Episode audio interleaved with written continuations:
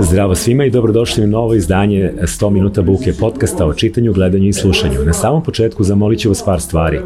Jako ne znači da se pretplatite na naš kanal, takođe da nas zapratite na društvenim mrežama. Osim toga, da bismo opstali i izdržali kao podcast, jako nam znače vaše jednokratne donacije i vaše mesečne pretplate. Svi linkovi za sve stvari koje sam spomenuo nalaze se u opisu ovog videa.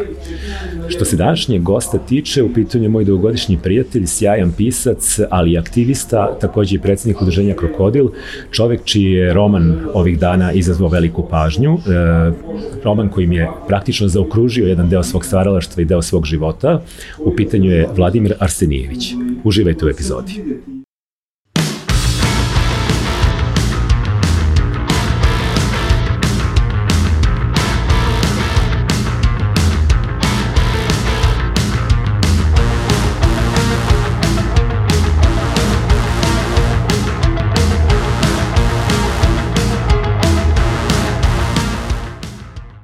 Zdravo Vlajsa, dobrodošao u Buka Store, dobrodošao u 100 minuta buke. E, mnogo je razloga za razgovor, a ajde moram da krenemo od nekog najneposrednijeg povoda, imao sam neke razne ideje, međutim onda mi na Instagramu onako kao pajac iz kutije iskočio tvoja objava a, nove knjige. Jako se dugo poznajemo, jako se ovaj, relativno i družimo i viđamo i sarađujemo, priznajem da pojma nisam imao da pišeš tu knjigu. I kad sam poslednjih ovaj, meseci ovaj, i kad smo nešto i putovali zajedno, nismo se toga doticali u razgovoru, bile su neke druge teme u tom trenutku aktuelne, Uh, ali znam da mi je prolazilo kroz glavu uh, da sam razmišljao kako mi je žao što si zapravo tu svoju neku, mislim, primarnu, ajde da kažemo da, smo, da te svi po tome prvobitno znamo karijeru ove, književnog autora, uh, negde zapostavio zato što su neke druge aktivnosti, druge stvari bile važne, važnije ili su se prosto nametnuli ili su bile isplativije takođe što je prosto legitimna stvar zato što živimo u vremenu kada svi radimo po pet poslova da bismo jeli, izžonglirali svakodnevne živote. I ti si očigledno dobro tajio da pišeš ovaj, ovaj, tu knjigu, jer nisam znao za nju, a zapravo je bilo logično. I zapravo pretpostavljam da je da si dosta dugo kuvao tu ideju jer to je završni deo tvoje e, tetralogije Kloaka Maksima koji si započeo 1996. godine romanom u Potpalublju i evo sada će uskoro biti 30 godina knjige da. u Potpalublju, ti romanom Duhovi praktično zatvaraš tu priču. Mm. E, kad, si, kad si počeo da pišeš ovu knjigu, s, e, da li si bio odlučen u namiri da je završiš ili, ti je, ili te je priča dugo proganjala i nije ti dala mira dok je nisi stavio na, mm. ajde kažemo, u kompjuter, papir. na papir. Da. A, pa, u stvari, ja sam, dakle, kroz 90. godine, na, naime, pisao knjigu u Potpolublju, jer sam bio zaista intimno potpuno šokiran tim šta nam se događalo. Sad nedavno je u Forum CFD imao ovaj projekat kad je meni počeo rat i sad imaju kad je meni počeo mir. Aha. Što su dva interesantna pitanja. Posebno ovaj drugi mi je, da. Ja isto mislim da je taj drugi još jest, neobičniji. Jest ali ovaj, zaista je svako od nas imao to suočavanje ovaj, sa tim, tim slomom koji se dogodio i meni je to rezultiralo tom knjigom u potpolublju, to je doslovno ispalo iz mene i zajedno sa tim ispala ta ideja te jedne obimnije priče od koje je to samo prvi od četiri dela. Kako ovaj, si znao da će biti četiri dela? Pa tako sam osmislio nekako, Aha, ovaj, da, čet, znači, skica neka u glavi da, postala. da, i ona je za mene bila jednostavna i zaista je opstala kroz tih 30 godina i da je bila da u prve tri knjige, dakle, se događa ta drama koja pokriva period od godinu dana, od oktobra 91. do oktobra 92. A da u četvrtoj knjizi koja je po planu, a i onda i u realizaciji ostala epiloška po karakteru, pripovedač iz nekog tamo dalekog vremena, kad je sve to kao već gotovo, kroz što on živi ovaj, govori o tome šta se zapravo dogodilo sa raznim likovima koji se u toj, toj knjizi ili tim knjigama, kako god hoćeš, ovaj, uh, pojavljuju, jel? Uh, e, i onda, mislim, desilo se ta priča više sa Ninovom nagradom, pa je, sam ja pisao već tu drugu knjigu pod nekom vrstom pritiska kakav nisam mogao da, ni da nasutim. Ja sam tada i da. pričao, ali sećam se da sam prolazio tadašnjom ulicom Narodnog fronta, kao sad već neka kraljica. Jer, Natalija ili tako da, nešto. Ovaj, I neki tip je stajao na merdevinama ovaj, i onda se ja prolazio tu pored tih merdevina i on me pogleda i kaže Arsenijeviću, kad će druga knjiga? Jer to je tada bilo to neko pitanje ovaj, zaista u javnosti koje mene dosta proganjalo, ovaj, vršilo mi taj neki pritisak, pa se onda proveo tri dosta zeznute godine pišući tu knjigu si- i isto vremena albuma, promoviše. Da, pa mislim kad je prvi album uspešan, Da, jer da. meni se dogodilo to da je tu išlo i 20 prevoda i pozorišna predstava i To, neke to, ta razne knjiga je baš za film. nadrasla, da kažem, književnost, Pa ja mislim da danas uopšte ljudi ne mogu baš to tako u potpunosti, ljudi koji nisu tada da, bili tu, kako da kažem, da, da pretpostave, Pa zato rekli što to nije bila sad koje- samo koje imaju tu književna... vrstu života. Da, jer to nije bila samo književna stvar, to je bila neka opšta društvena, društvena stvar i nešto na što su ljudi reagovali iz razloga koji sa samom knjigom i književnošću nije, nisu imali Moram toliko... samo da te prekinem da kažem da je e, takođe bilo i pitanje vjerojatno vremena u kome se to desilo. Dakle, ti si izašao kao, posle dosta godina se pojavio neko ko je pisao onome što se dešava nama, sada, ovog Niko trenutka. tada ništa nije pisao o tome šta se dešava. Čak u toj starijoj generaciji pisaca je postala jedna vrsta prezira prema toj stvarnosti koja je za mene bila šokantna, jer se ja jasno sećam da je meni pre toga bilo super da čitam intervju sa kojom, recimo, ili tako, Tako je, nešto, tako je, tako je. u ritmu, šta je tada izlazilo. Ritam, ritam, da. A da onda odjedno više ništa nisam mogao čitati, samo sam mogao da se zalepi, da gledam te užasne, morbidne scene i znaš, to je bilo stvarno grozomorno, mislim, ti se navikneš i to je sad već i dosadna priča, eto sad je u Ukrajini, pre toga je bilo u Siriji, pre toga je bilo u Iraku, pre E, toga je bilo u nešto, Afganistanu, uvek je uvek je nešto, nešto, na vestima je uvek nešto, znači vesti su vrlo dosadan sadržaj, uvek je jedno te isto, uvek nešto eksplodira, samo se gradovi se ruše, samo se da. menjaju ta geografija se menja i ti predeli i onda ta promena gde odjedno ti vidiš to ono Sloveniji, onaj takozvani operetski rat i sad ti vidiš tu našu jugo i Oni bi, divu oni bi kao da se ocepe, a mi kao ne damo, čuvena izjava, da. Ja se sećam ono put i leže mrtva krava. Možda mrtva krava na putu i nije najstrašnija stvar na svetu. u tom trenutku je ali to- u tom trenutku je to značilo da je sve otišlo dođe To je neki vesnik, sve šta će biti. U Sloveniji mrtva, mislim, Da, eksplodirana Slovenija, krava na Slovenija, putu. isto, Slovenija je da. tu posebno važna Da. zbog te uloge koje ona igrala. I mi smo tada, kad je meni počeo rat, mi smo bili u Budvi, hteli smo da idemo u Dubrovnik i nije više odjedno mogo da se ode u 91.. Dubrovnik, 91. leto. I mi smo bili u Budvi i nije bilo vode i morali smo pijemo neki ne, ne, ne, ono smlačeni jupi sok, ono.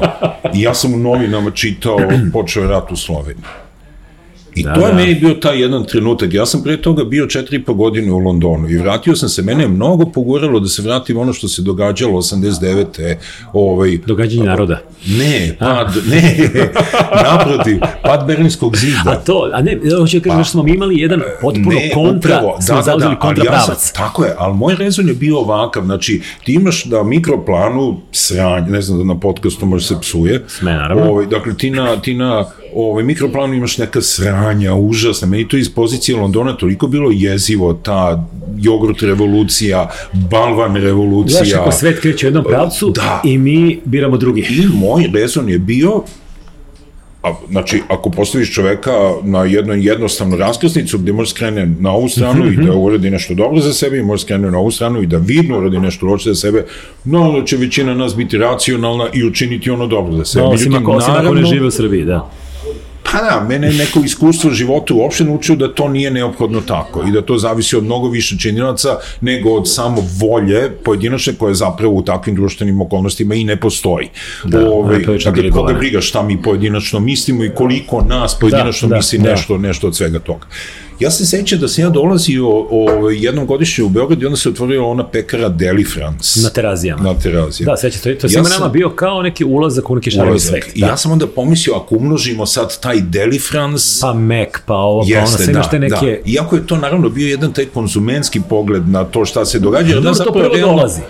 Da, ja Mislim, mislim nama da... su, nama je, ipak je nama, kao kažem, e, ne, ne, ne, ne- neka manifestacija te prozapadnosti su bili odlasti u Trst da se kupe farmerke. Ako ćemo Coca-Cola realno... u konzervi. Coca-Cola u konzervi, ma, klinci, klincima kupiš Masters figuricu i to, Da, i to je njima da, bio zapad. da. Okej, vidi, da, ali kao kažem, taj konzumerizam ide ruku pod ruku, ipak sa nekim drugim Pa stvarima. mi smo mislili da ide ruku pod ruku s nekim drugim Ne, ne, stvarima mi smo mislili da To je on označitelj, ide, da. označitelj uh, parlamentarne demokratije, uređenog sistema, poštovanja ljudskih prava i tako dalje, da sve te čokoladice u sebi sadrže tragove toga, jer smo ih mi nalazili da, tamo, da. tada u to vreme smo ih mi nalazili samo tamo gde je bilo zagarantovano da oni idu ruku pod ruku sa Da, svim tim bila ona, drugim bila ona stvarima. priča tamo gde, ono, kad, ako su svirali Rolling Stonesi, znači da je sve u redu. Da, da. Međutim, naravno, svet se tako promenio da smo videli da su se stvari iskrivile i da je optika potrebna da bi se mhm. razumelo da je doba potpuno drugačije. No, Dobro, bio ovaj, bipolarni svet, znaš, bilo je da, malo drugačije. Sad, sad je to ono, I ja sam verovao, sive, ja sam da. se vratio 89. ode verujući da ćemo mi napraviti ipak dobar izbor. Mislim, bilo je puno glasove, danas je jako lako pametovati o toj prošlosti, ali postoje tu i ono Ante Marković, postojale su te republičke vlade, postojala savezna vlada, postojala neka, neke unutarnje dinamike. Mogle su stvari da krenu ovamo, mogle su krenu nam. Postoji među tom, uh, naravno, većina te opozicije koja se tad formirala, ja se sećam, ja sam radio ovaj, prodavao sam karte u onoj diskoteci Fuzija u Domu omladine. A, izlazio sam tamo. Govorim, ja sam bio klinac koji tamo izlazi, da. Da, i pre... To 89. 90. da. 90. da. Ovaj, pre nego što je krenula diskoteka, bio je neki prvi sastanak tih neke na, opozicije u nastajanju. To je bio Vuk Drašković, onaj Mirko, Mirko Jović, Vojislav Šešelj, SČP i ostalo. Da. Da, da, da. Ja se sećam, izlaze neki sa da. bradom, bradama i ovako prolaze pred meni ovako govore, ovo je Srbija i ima da se misli srpski.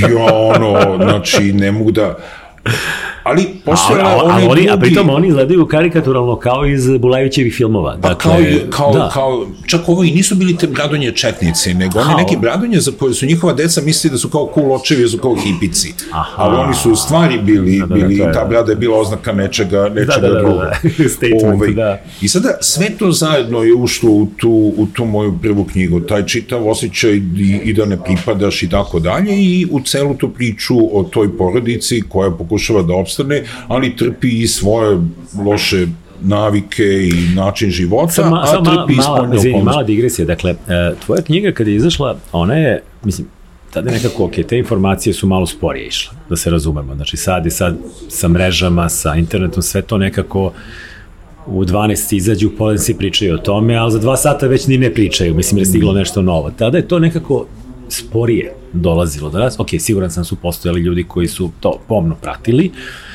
ali, kažem, ta Ninova nagrada u tom trenutku bila na nekoj maloj prekretnici, jer ona je bila dugo godina jugoslovenska nagrada i imali smo i ovo, nedavno preminula Dubravka je 80, 89. uzela, mislim, kao prva žena, što je takođe bio jedan modernistički konačno iskorak i na kraju krajeva ta knjiga i danas stoji kao vrlo visoko na lestvici modernosti svih mhm. ovih naših književnosti. Ove, onda je tu došlo do neke, nekog zastoja i onda je znam da je bila čuvena priča u to vreme o tome kako je u stvari kad si ti bio u nominaciji, tu je recimo bio Vuk Drašković, ako se ne varam, sa nekom Milovan knjigom. Đilas. Milovan Đilas. I da to bio... Ja da sa nekom bili... knjigom, nego sa knjigom sa najtreš naslovom, ja mislim da to može koja Noć generala. Noć generala, da. jao majko. A to kao Noć generala. Da, ali mora generala. Ali general, ali u, I da je tu bio, da je tu bio čak mali neki ideološki sukob uh, jednih drugih i da si ti u stvari tu nekako isplivao kao neko rešenje koje mir i sve, u stvari nikom se ne dopada od njih sigurno tamo, ali je ispalo jako srećno. A zašto je ispalo jako srećno? Zato što se pokazalo da je, da je ono, odluka bila prava u stvari po tom kasnijem životu knjige. I po tome ja nekako umem, na kraju i dan danas cenim po tome koliko je žiri bio u pravu, po tome šta je knjiga kasnije napravila. Mm. Ne govorim samo nužno o tiražima, govorim o nekakvom društvenom uticaju, govorim mm. o tom izlasku iz okvira književnosti koje su kod nas ipak je relativno tesni okviri. I ja se sećam da ja, meni, kao nekome koje, kome savremena srpska proza nije bila apsolutno bliska i koji sam čitao u to vreme fantastiku ili ne znam šta već, i ne znam, od uh, savremene književnosti dopadne ti Raymond Carver ruku, pa čitaš, da. pa kao to otkrivaš tada. Ja se sećam da sam ja nešto čitao u nekim novinama o toj knjizi, sam pomislio prvi put da eto, meni možda može da bude zanimljiva knjiga domaćih pisca i kao vidim sad, ne znam, vidim tvoju fotografiju, sad ti izgledaš kao mi, znači ne izgledaš kao neki zamišljeni ovaj, nad, sa perom u ruci, nego kao vidiš ovo izgleda kao neko ko, ko iz nekog, neke moje ekipe. I ja sećam se, znači ja odlazim u tadašnji plato na studentskom trgu, knjižaru Veliku plato i kupujem primjerak uh, izdanje uh, Stubova kulture, mm. tako bilo. Pa prvo je bio knjige, rad, kako se a onda je vreme knjige. Da, vreme da, knjige, da, da, pa onda da kada su postali Stub kulture. Da, Peđa Marković. I odlazim, a pazi, sad ja ne mogu ja da izdržim, nego ja idem u studentski park i sedam na klupu i počnem da čitam tvoju knjigu i pročitam je što je isto bilo sjajno. Znači, mene knjiga uvukla istog trenutka i ja sam bio u potpunom šoku, što smo pričali, da neko piše nešto što mene lično uh, pogađa, što ja proživljam. Ja jesam malo mlađa generacija, ali ja sam 91. poslat u vojsku. Mm. 91. pa sam se vadio iz vojske, pa, pa ono, pa sam preživao tu 92. 93. ceo onaj haos raspada Jugoslavije, hiperinflacije, ratova, mm. pa gledaš da će ti kuca na vrata ove, da pozivar i slično. Evo sad neko piše o tome i piše iz ugla čoveka koji je meni blizak. Dakle, ne iz ugla mojih roditelja koji imaju relativno ambivalentan stav u tom trenutku. Nisu oni baš sigurni da li ja treba da idem u vojsku ili ne treba da e, roditeljski instinkt kaže da ne treba, a onda ih mediji pune time da je u stvari ovo što ne ide u vojsku izdajnik, mm. dezerter i slično. I ti tu meni ubacuješ tu, tu, tu da kažem, tog crva da kažem, ok, meni se neko obratio. I dakle, taj potonji život knjige je, čini mi se negde između ostalog, uh, bio zaista uspešan. Kasnije čini mi se da to delimično se desilo Bidojkoviću sa kanđama, kada, mm. kad su izašli, kad je on obradio Točno, ovaj 10, protest, 10, 10 godina kasnije. Protest, ono, mm. tako i sve to. Mm. E, jako, znači, bukvalno jednom u 10 godina se pojave knjige koje na određeni način zaista problematizuju tu stvarnost koju smo svi preživeli mm. i ljudima su one bitne. I onda to što si rekao, meni je jako čudno da se da su pisci izbegavali uh, Ja razumem da je potrebna određena hrabrost da se, dok još to traje, da se čovjek negde postavi i izjasni, svi smo mi pametni 20 godina kasnije, da. znaš, a neki ni tada, mislim, da. neki, neki da. dan danas imaju problematične stavove iz mog ula, međutim, uh, ti si na neki način bio hrabar, ali opet s druge strane, ja, ja to što si rekao, to je ispalo iz tebe. Tako da ti si, ti si negde... Ovaj... Da, na neki način možda nisam ni imao izbora, jer to sam teo da kažem, ja da. nisam mogu više čitam taj intervju sa kojom. Meni je sve postalo besmisleno, ja sam mogu razmišljati samo o tome, a to me je onako baš ovaj, trovalo aktivno sve vreme i naravno često i kliše je da ljudi pišu takođe iz samo terapeutskih pa, razloga i da je to jedna Da, ti više nisi, žel, nisi želeo eskapizam, ti si želeo baš to. To sam to, da. i onda sam se isto nosio to mišlju, jer kao stalno se priča, i tad se tek pogotovo priča o istorijskoj distanci, neophodnosti istorijske distance, i onda se ja rezonovao, ali mene ni ne zanima ko je šta uradio, ko je pobedio u kojoj bitci, Nego, niti da. me ne zanimaju ni tako bitke, je, u tom je. smislu pišem nešto zašto ta istorijska distanca zapravo objektivno nije potrebna. A mislim, s ovom istorijskom distancom ti bi da... izgubio na svežini, ti bi izgubio na verodostojnosti onoga što, o čemu si ti pisao u tom trenutku. To je blokiralo, ili je makar služilo kao neko dobro opravdanje tim uh, piscima starije generacije. Ne možemo mi to sada treba sačekati, ovaj, kao da sad sve to što se događa samo postoji tu da bi ti jednog dana pisao o tome. A to je malo znaš, ja sam pratanje samog sebe, znaš. I pa to je, da, da, preozbiljno, malo... znači meni je nešto, ja sam imao ogroman kamen u stomaku, to me je stvarno uznemiravalo i nisam uopšte mogao. I mislim, eto da se vratim da, na to da. kad ti kažeš zašto ja nisam pričao o toj, kad smo se viđali to u mhm. četvrtoj knjizi, zato što meni ta funkcija, dobro rekao bio Edo Popović, kaže književnik je društvo, pisac je zanimanje, a književnik je društvena funkcija.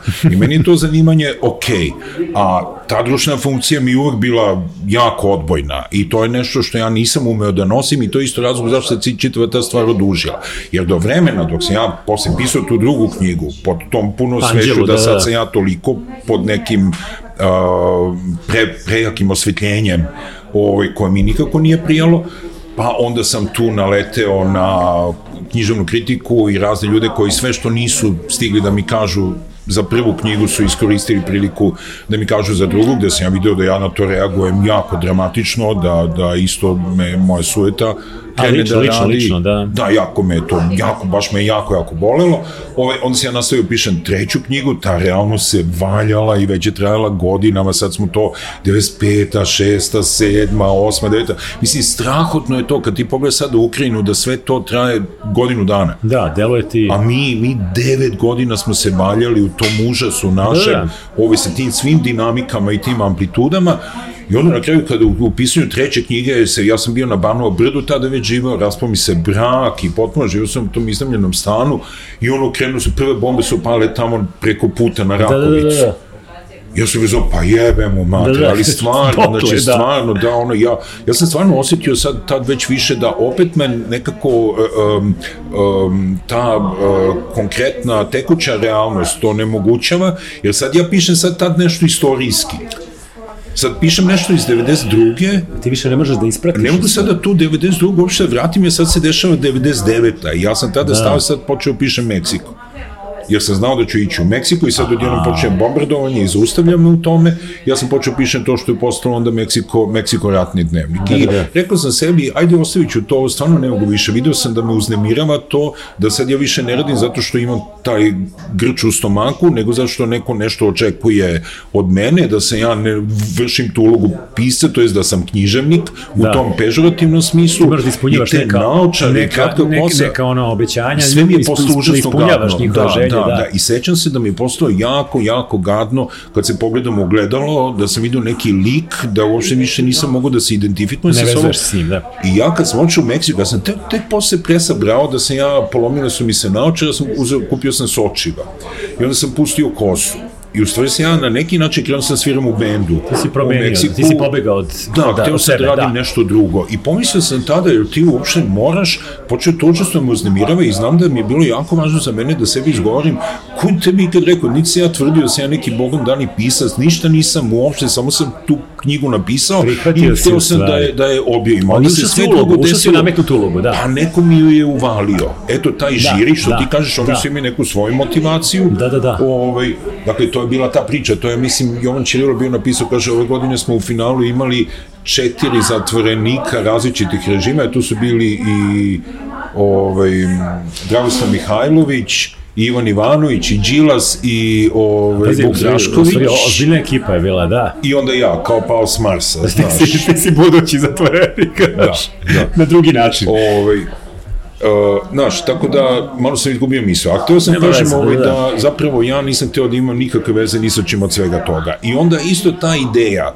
ovaj, da sad ti možeš da tematizuješ tu stvarnost neprestano. Ja znam da je tad počeo da me um, interesuje neko igranje na malom prostoru. Dobro. Da sam krenuo da se pitam recimo evo sad sam gledao ovaj film Otac Aha, od ovog celera. Aha. Da.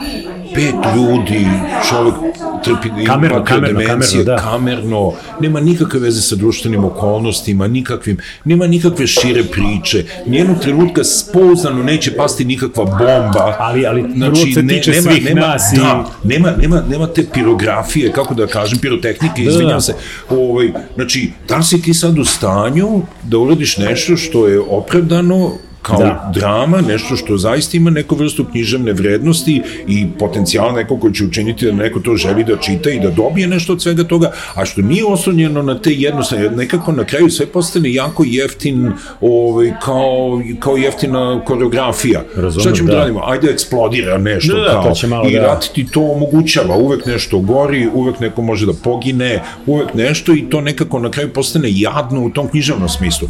Tako da se pomislio, ne mogu da pišem, rešenja, da. da, jeftino mi je, ne mogu više to pišem, neću time se bavim.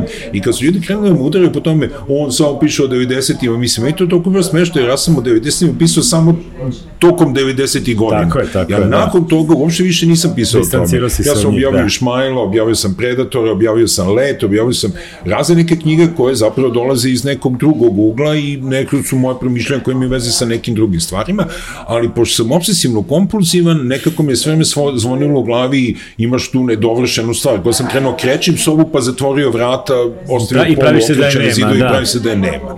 Ovaj, I onda sam zapravo Ali se si, ali, si, ali si sad negde, počeo sam da čitam knjigu i vidim prosto da je sad to nešto, u stvari opet, opet se nešto dešava. U ovom slučaju je taj motiv COVID-a Pa interesantan. dobro, to je jer samo on- smešteno u tu Da, da, 2020. Jeste, ali, ali da. opet to, kako kažem, to, to otvara opet neka pitanja, otvara neki, neki pro, problem komunikacije, promene naše dinamike, ovaj, majčina smrt koja je isto jedan, da kažem, ozbiljno kidač ovaj, u, u radnji, dakle, ali e, realno opet si, se- znači, došao si opet na ovu poziciju da pišeš sada o ovome sada i da, da je to na neki, uhvaćen taj i društveni trenutak i na kraju krajeva negde glavni unak je tvoj vršnjak, je li tako?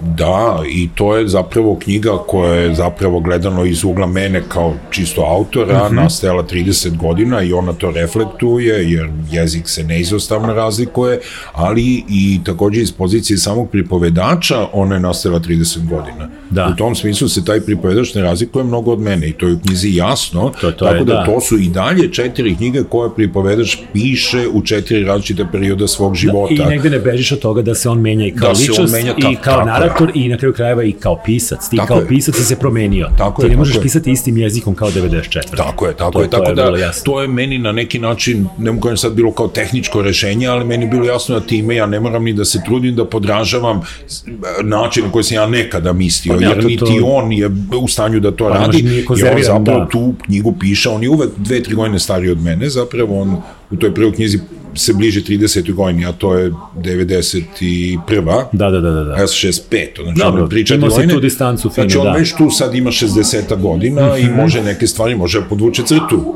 Tako je, da. To je jedan trenutak kome se ja bliži. Sad su mi rekli ovi slovenci, ovaj, kaže, nema, taman izađe, kaže, 2025, ja sam mislim, majko mu, tačno da imam 60 godina. Ovaj, ali nekako sa 60 godina ipak možeš da staviš određenu tačku i da kažeš sebi, čekaj, da sad mogu da pogledam unazad, ipak to je jedna od tih trećina ovaj, popunjena, druga od tri pod uslovom da poživimo. Optimističan si. pa ne, sad sam se oduševio, sad spoče kaže, muškarci će živjeti 140 godina. Ali oni koji su sad rođeni, a ne Da, mi. da, pa dobro. E, ali Ovaj. kad si rekao, kad si rekao, ovaj, aj sad ću malo, malo vratit ćemo se naravno i na tu knjigu na kraju našeg razgovora. Ove, ja sam sad hteo prosto malo da, da premotamo film. E, što kaže, sve je vodilo ovom trenutku, pa je to ove, rođenje. Dakle, e, ja, jako, jako me uvek zanima kad razgovaram sa gostima da osvetlimo te neke njihove početke, zato što o, taj, ti neki formativni periodi se nekako meni čine užasno bitnim. Prvo gledaš kroz sebe, kroz prizmu sobstvenog odrastanja i, i tek kada dođeš u neke malo zbiljnije godine, osvetliš u stvari koliko su ti neki na izgled beznačajni detalji tog okruženja, mesta na kojima smo odrastali, e, izbora prijatelja koji vrlo često nisu naš izbor, nego prosto sticaj nekih okolnosti, to koju smo školu upisali, u kom kraju smo živeli i slično, gde smo se igrali, po- a, a, jako bitno uticali u stvari na nas. Ti si dete kog kraja Beograda? Ne, ja sam dete iz Pule, Da, ti si rođen u Puli, tačno. pa ja sam odrastao u Puli. Koliko si dugo ove, bio? Pa, pazi, ja sam u Puli krenuo u osnovnu školu. E, vidiš, ovaj, I, ali znači, do prvog razreda osnovne, s tim što sam ja godinu sad dana zanimljiva ta ranije spora Pula i Beograda, da. krenuo. Pa, između Pule i Beograda je Split. Mi smo se iz Pule preselili u Split. Tačno 29. novembra 71. godine. zapamtio datum. ovaj, pa da, zato što su mi tada primili i polagali pionersku zakletvu i... bitan detalj u odrastanju svih, sad ova mlađa publika možda ne shvata Pa koliko dobro, je to, ja to koliko je nisam to mogao bitno. da zaboravim, jer ovaj, mi smo vozom putovali ovaj, uh, za Split, Iz I ja sećam iz Pule, ja sećam da sam nosio zanimljivo, pionersku maramu i to je meni bilo kao i Titovku, kao to je meni bilo nešto tad uzbudljivo. to je, da. I onda sam u Splitu završio ovaj, prvi razred i mi smo onda 72. sam ja krenuo u drugi razred u Beogradu. I sada, zašto je mene to Čekaj, obeležilo? čekaj, Evo, ovako, čekaj, sad uzimam pitanje, znači tvoji Da. roditelji čime se bave? Pa, moj otac je e, bio, oboje su pokojni, ali moj otac je bio mornarički oficir Da. i to je odgovor na, na to pitanje za otkup On je bio raspoređen, dakle, on je bio Puli. kapetan korvete i Dobro. Dobro. to je bilo u Puli, onda kada je on dobio čin kapetana fregate, onda smo se preselili Dobro. u Split, znači ovo je, ovo je major, ovo je potpukovnik, a onda kada je dobio čin kapetana bojnog broda, onda smo se preselili u Beograd i onda je on radio u višim vojnim školama i to ima veze sa tim jugo kontekstom, pošto je on u Beogradu predavao u, višim, u tim višim vojnim školama um, tim mladim budućim oficirima iz nesvrstanih zemalja, iz Alžira i tako dalje. To, su to širi tu celu priču. Ali ajmo, dolazili. ajmo, se vratiti u Pulu. Znači, je, da, majka je prevoditeljica ovaj, eh, sa francuskog i ona je u Puli predavala u osnovnoj školi. zanimljiv, zanimljiv ovaj, Otac- spoj, spoj zanimanja. Pa da, otac naravno uglavnom nije bio tu. To sam teo da kažem, ovaj, jer da. je bio na brodu i to je bio jedan od razloga zašto je on želeo da se mi preselimo u Beograd, Da da, bi on mogao da dobije da. neki normalan posao, jer mi njega nismo baš mnogo poznavali. On je bio neki čika koji dođe pa donese neki poklon i to je zgodno. Znači, majka- majka je majka je bil- bila jako, brat, jako, sestra? sestra starija dve i po godine. Da, Uticaj da, sestre? Da. Pa šta ja znam, ovaj, vi, više, mislim, da zvuči ovaj, loše, mislim, imamo divne odnose, ovaj, ali u mom detinstvu nisam siguran, ovaj, mi smo se dosta stvari...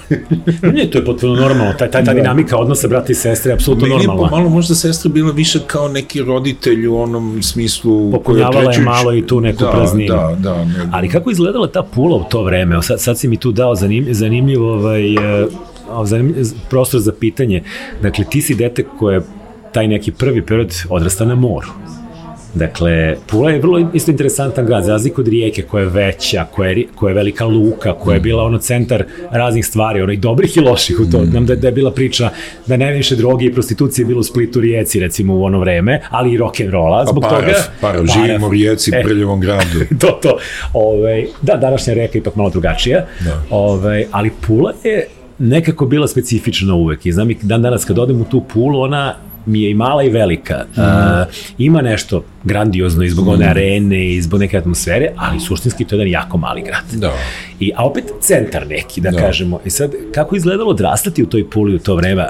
Ti si dete rođena tamo, Jel ti govoriš kao oni? Ili govoriš e, kao ne, govorio sam, govorio sam nekom mešavinom. Pa to je ti u kući ovaj, govoriš da, beogradskim jest, akcentom, jest, jest, a onda izađeš na ulicu su... i prešaltaš se. Tako je, tako je, tako je. I to je stvorilo ovaj, neki osjećaj sebe dosta jak, jer ovaj, kad smo se konačno preselili u Beograd, a zapravo je to 71. 72. godina i to je doba Hrvatskog proljeća ili Maspoka, da. i velikih, mnogo većih razdora u tom jugoslovenskom društvu nego što su to tadašnji mediji pokazivali ili što je bilo ko samome sebi uopšte priznavao. I to se zapravo osjećalo. Ja sam u Beogradu uh, do, doživao jednu, ja sam morao da se presaberem uh, višestruko kad smo prešli u Beograd, zašto sam ja prvi raz se završio u Puli i Splitu, gde se Dobro. učila latinica. Okay. A onda, a u Beogradu se učila čirilica. Onda sam krenuo u drugi razred gde se u Beogradu učila latinica. Ja sam dva puta učio latinicu, čirilicu. a nikada nisam učio čirilicu tako forma, je, tako formalno. Je, tako je. U Puli se govorilo, kad se obraćaš učiteljici, drugarice. Mislim, u Hrvatskoj, u Splitu, u, u Beogradu se govorilo učiteljice. Ta učiteljica Maca u Beogradu je iskoristila tu okolnost i moju neku nespretnost da me zaista izoluju u odnosu na ostatak razreda. Tako da sam se meni desio nekoliko puta da kažem drugarice, da, da bi ona rekla, ja nisam tvoja drugarica. I onda recimo kada sam ja treći put rekao drugarice, ona rekao, dođi vamo. I onda me ono klasično, ono za Zulu Fiza, uvo, Mislim, to je sada divne, smešno. Divne, divne, divne ove metode, divne, da. I, I divno sećanje. Da, da, da. To je izazvalo odijum čitavog razreda. Ja sam zaista ovo ovaj, bio izalo, da, i nasilje, fizičko Za, nasilje Zato što deca vole da imitiraju odrasle i da se, meni, da se da. stavi na stranu jačak. Ja sam, ja sam sada pisao, to traje već godinama kao i svaka stvar sa filmom, ali taj scenario za film Ekskurzija po pitanju uh, vršnjačkog nasilja sa smrtnim ishodom, sa samoubistvom uh, maltretirane osobe, ovaj, ja sam se našao u tome, ja sam video koliko je važan uticaj osobe koja kreira autoritet koja to kaže i kada se ja posle to dogodilo, mi smo imali celodnevnu nastavu, to se dogodilo u toj pauzi, velikom tom odmoru između prepodnevnog i popodnevnog dela nastave, gde su meni sve sveske iscepali, o, bukvalno su me maltretirali fizički se, čitav razred. A šta si ti za njih bio, mali Hrvat, šta si bio? Pa nisu oni to tako, pa to, ja sam samo bio vreme... samo nešto drugačije, ja sam Aha. dobio to i onda kada sam se ja požalio, toj nastavnici, on rekao, evo gledam te Arsenijeviću i uvek su sa tobom neki problemi. A da, to neko koji je maltretiran, on pravi probleme. Da, da je čitav razred loš, jedino si ti dobro. Da, da. Mene to toliko prenerazilo da je recimo kada sam se vraćao u kući, ja sam shvatio da ja ne treba to da kažem tati mami, jer sam pomislio,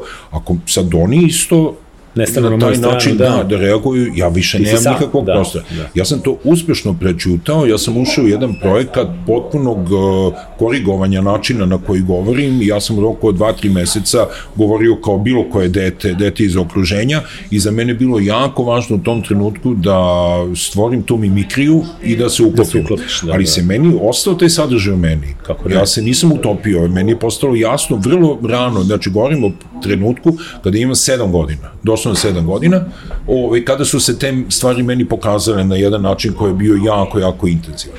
I to je ostalo kao nešto što posle, kasnije, kada ja sam, ali ne toliko kasnije gledano sad iz ovog ugla, ali u trenutku kada imam 13-14 godina, kada se pojavljuje punk, kada za mene punk postaje jako, jako jedna uzbudljiva stvar. Ti se identifikuješ između ostalog s tim da, punkom da sam ja to... video, da sam ja video da ja mogu da nađem, tih, tako da. je, da ja mogu da nađem neke odgovore na neke stvari koje ovaj, sam osjećao već godinama ranije. A jesi imao taj osjećaj ogromne promene dolaska iz, iz Pule u Beograd? u smislu okruženja, Veličin, veličine grada, atmosfere. Sećam se da mi smo na Dedinju smo živeli ovaj, uh, i tamo su moji roditelji bili do kraja, ovaj, uh, i onda smo kolima ovaj, se spuštali ulicom Ljutice Bogdana i prolazili pored Zvezdinog stadiona i znam da mi je majka rekla, ej, vidiš ovaj stadion, tu čitava pula može da stane u taj stadion. I ovako, meni je Sve to bilo jasno, to, da. da, da, da. A taj došao si- stadion bio samo tako jedan Jest, neki jest, kružni jest, objekat u jednom ogromnom gradu. I, I to je meni nekako jako, jako ovaj, slikovito dočaralo te razlike u dimenzijama. Nam je bilo uzbudljivo, mi smo bili uzbuđeni što se selimo u Beograd. Ja se sećam u Puli, meni su kupovali ovaj časopis Miki, koji je bio preteča Mikijevog zabavnika. Da, da, da, da, da. I onda ja se tačno sećam, bila je neka epizoda gde Gaja, Raja i Vlaja sa Mićom, Mikijevim nečekom i onim Vučkom malim od ovoga, sve su tu smešali, idu na neki piknik i sad oni odlaze, a ovaj, ne znam koji kaže, sad možda se to i neće shvatiti, ali oni kaže ovako, fino, lepo se provedite, bukvalno tako piše, a meni je iz tog, kako smo mi govorili u Puli, da neko kaže fino, lepo se provedite, meni to delovalo toliko nekako neobično i čisto i drugačije i onda sam ja, kao meni to bio taj neki, ka, šta, jer valjda ja sam to dovodio, pretpostavljam, u vezu sa mojom mamom, mm -hmm. koja zapravo se nikad nije ni trudila da koriguje ovaj svoj govor, ona je uvek, na, to je, ona je prirodno upijala određene hrvatske reči Da, da, koje se koriste nije svakodnevno, postojala nikakav, kako kažem, razlog da se stvori otpor prema tome, tako da su mi uvek kod kuće govorili ladica, ne fioka aha. ili ona je govorila njemačka iz nekog razloga, ne nemačka, ali ovaj, je ona naravno dolazila iz ekavskog, ekavskog, ekavskog okruženja i onda ja valjda, pošto je moja majka bila jedina osoba koja je tako govorila i to je bilo nešto što sam mogao pročitam u tim stripovima, bio sam svestan da je to nešto kako se govori u Beogradu, sećam se da je meni takođe jezik je bio nešto što je bilo jako, to jest uh, varijanta jezika, nešto što je bilo jako interesantno u tom prelasku u Beograd, ovaj, gde sam ja onda shvatio da ja sad više nisam tamo, To je ono kao kada si recimo ni, uh, i- uh, iz uh, major, mislim, kako se kaže, biracial kao mm -hmm, braka, da, da, pa onda da. u, u Africi ćeš biti belac, a u Evropi ćeš biti crnac. Jel? Tako je, tako je. Koju osnovnu školu pisuješ u Beogradu? O, 22. decembar. Kako li se to vratno neki vojvoda ili Verovatno je, kraljica? verovatno je postalo da. nešto, da, da, da, nekog, nekog predratnog asa. Ove, a okruženje tu? Pa to su bila sve deca, to je dedinje.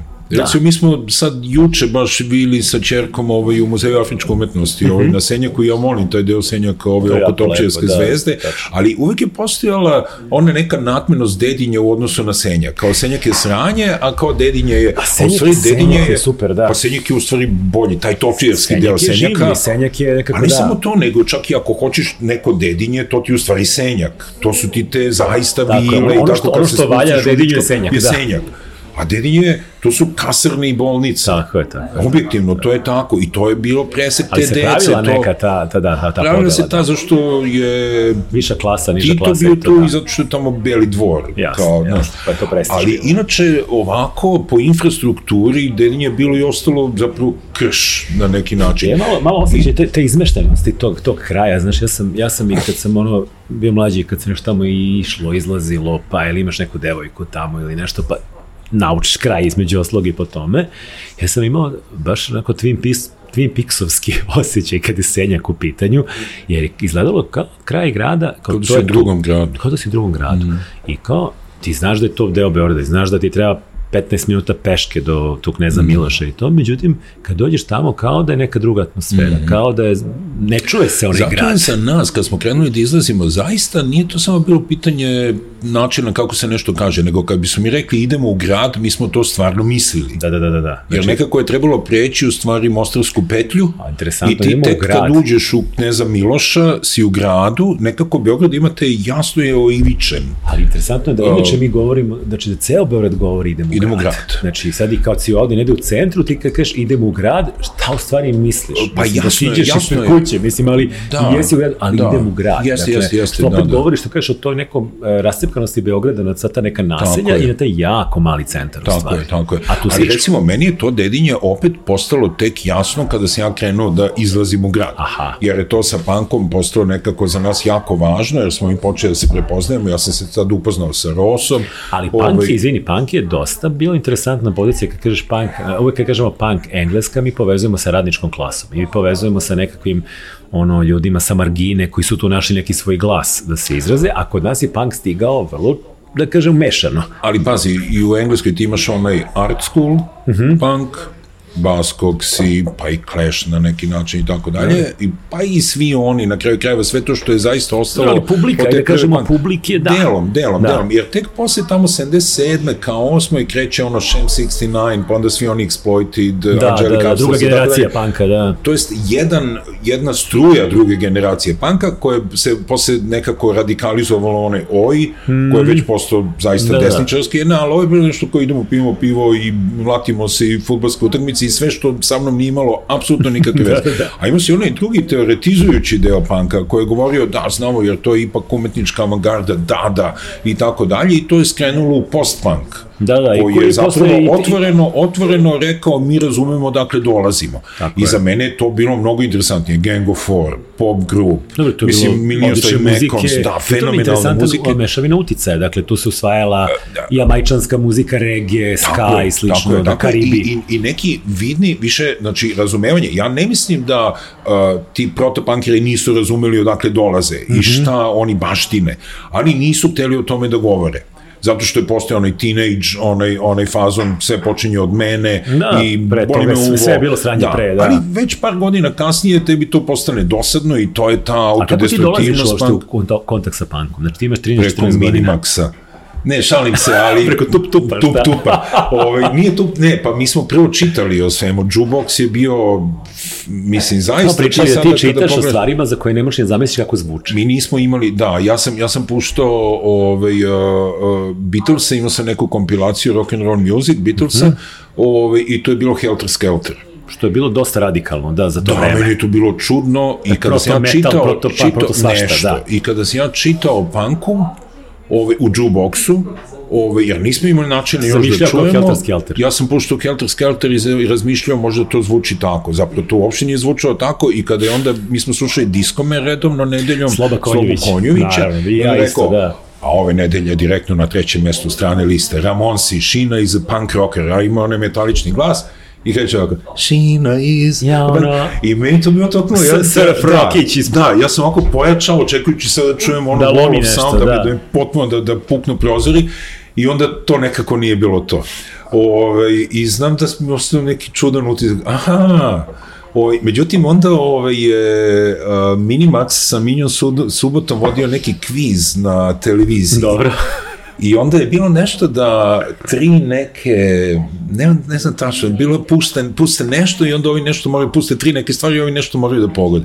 I oni su pustili God Save the Queen, Dobro. Pistol se, ali ne samo pustili, nego su mi videli taj spot gde Johnny Rotten ono, visi na onom mikrofonu ovako ko obešen sa onom destroy majicom, sa onim naočarima, ovi potpuno ono, stavlja se već Sid Vicious, ono, ono bas mu je ovako do kolena, ako ono Da, da, drogiran, da, da, da. ovo, znači meni je ovaj sa onom maramom, ja ne mogu to da zaboravim uopšte. Meni to toliko mama i tata mi jedemo prženice za večeru, mislim, ja, ja, meni se duša bukvalno ti ne možeš da- popela. da- ne možeš da prestaneš da da gledaš. nisam, nisam mogao i to je trebalo, koliko je moglo da traje, dva minuta, ja mislim, oni nisu pustili ni čitav taj spot, to nije bio spot, nego onda nastup na subota. top of the, Minja, subota i Minimax. Pa genijalno. I ja sam tad shvatio... Kakva subverzija, u stvari. Da, u stvari, to je to, to je to. I onda, naravno, kažem, Jukebox je nekako nas snabdevao tim informacijama Mhm. uvek pre, nego, znači, bio onaj Pankerton, Saša Stojanović, koji je pisao iz Londona. Mhm. Ja, sad- pismo iz Londona, Da, tako i on, je. ti on kaže nešto i ti, "Da", i onda ideš i tragaš, tragaš za to puta tim. pročitan, tako svaki taj tekst, Da. na pamet se znalo, Da. tako. Tako da to je bilo to neko, neko uzbuđenje u tome ovaj, da ti otkrivaš zapravo, da je to kao neki puzzle koji ti možeš Da, da, da, sklopiš. da, da, da. Ja zaista mislim da je danas u tom smislu mnogo bolje vreme. Ja stvarno nisam nostalgičan i ne, ne rame ta staračka e, a mi smo u naše Da, da, vreme. mi smo mogli, morali, ono, ono, da, da, da. ali mislim, meni je super da ti je sve, meni je super Spotify, kako da kažem, meni je super Jeste. da ti ukucaš i sad, naravno, ali recimo meni to fenomenalno da ti može sad po mislim po prvi put, ali kao ti sad zaista može kreneš sve što si slušao u životu i da poslažeš hronološki, ja, u stvari, ovo je prvi album Jimi Hendrixa, ovo je drugi Da, album, ovo, da, imaš te a sve ovo informacije. ovako, A drugo, ovako, znaš. znaš, možda da konačno ponovo čuješ ili vidiš stvari za koje si nekad mislio da su fenomenalne, pa možda više Pa i možda nisu. i nisu i šta je u znam. redu, Tako mislim, je, da, da. naravno. Tako da ja mislim da su klinci naravno sada u prednosti. Mi smo morali da da. fetišizujemo stvari. Mi smo odlazili, bio je taj jedan kiosk u podzemnom prolazu na terazijama gde si mogu da mislim nismo mi mogli kupiti, nismo imali novac, ali Što je NME i ostali NME časopisi. Melody Maker. Da, naravno. Ove, I onda smo mi to listali, on je nama davao taj neki ovaj, ko je radio u kiosku, Kad da mogu da nosim da fotokopiram, da. I onda mi gledamo tamo one najsitnije one oglase o koncertima u nekim pubovima i za nas je to bilo preuzbudljivo, mi smo nekako pravili neki fetiš i onda iz toga je krenula ta naša potreba da to sviramo. Dobro, jer su, jer su stizale ploče, jel se moglo nabaviti? Pa, neki čudna, čudan, malo eratičan izbor. Recimo, pojavio se drugi album Stranglersa. U smislu, Pojavio se licencno, licencno. album. Licencno ili Da, da, ne, licencu Uh. Jugoton, PGP da, to, da, da, da, da, da. Valjda i Helidon je nešto Helidon, objavljivao da, i tako Suzi, dalje. da. Suzi, Clash prvi album, uh, Stranglers drugi album, Pistolsi nikada ništa, ovaj, ali kako bi neko odlazio u inostranstvo, mi smo davali spiskove. I onda I sve što je bilo da. interesantno, recimo, ja mislim da je Loka naručio tipa Sex Pistols, a tetka mu donela Patti Smith i Television. Mislim, šta je ovo? Oj, ali sve to Stvari, fenomenalno. to je bolje prošao, Ona da. je rekla neki punk, nešto punk, a ovo je neko znao da je uvali Pa nešto. dobro, pazi, television, to je odlično. Pa mi smo, te, mi smo, na, na, mislim, Na mi smo Berlina i slušali, da, da, da. prosto Da, da. si možda slušaš šta imaš, recimo mi smo Patti Smith ekstrahovali, to je bio istar album, ovaj, i onda ono, ovaj, uh, uh, rock and roll nigger.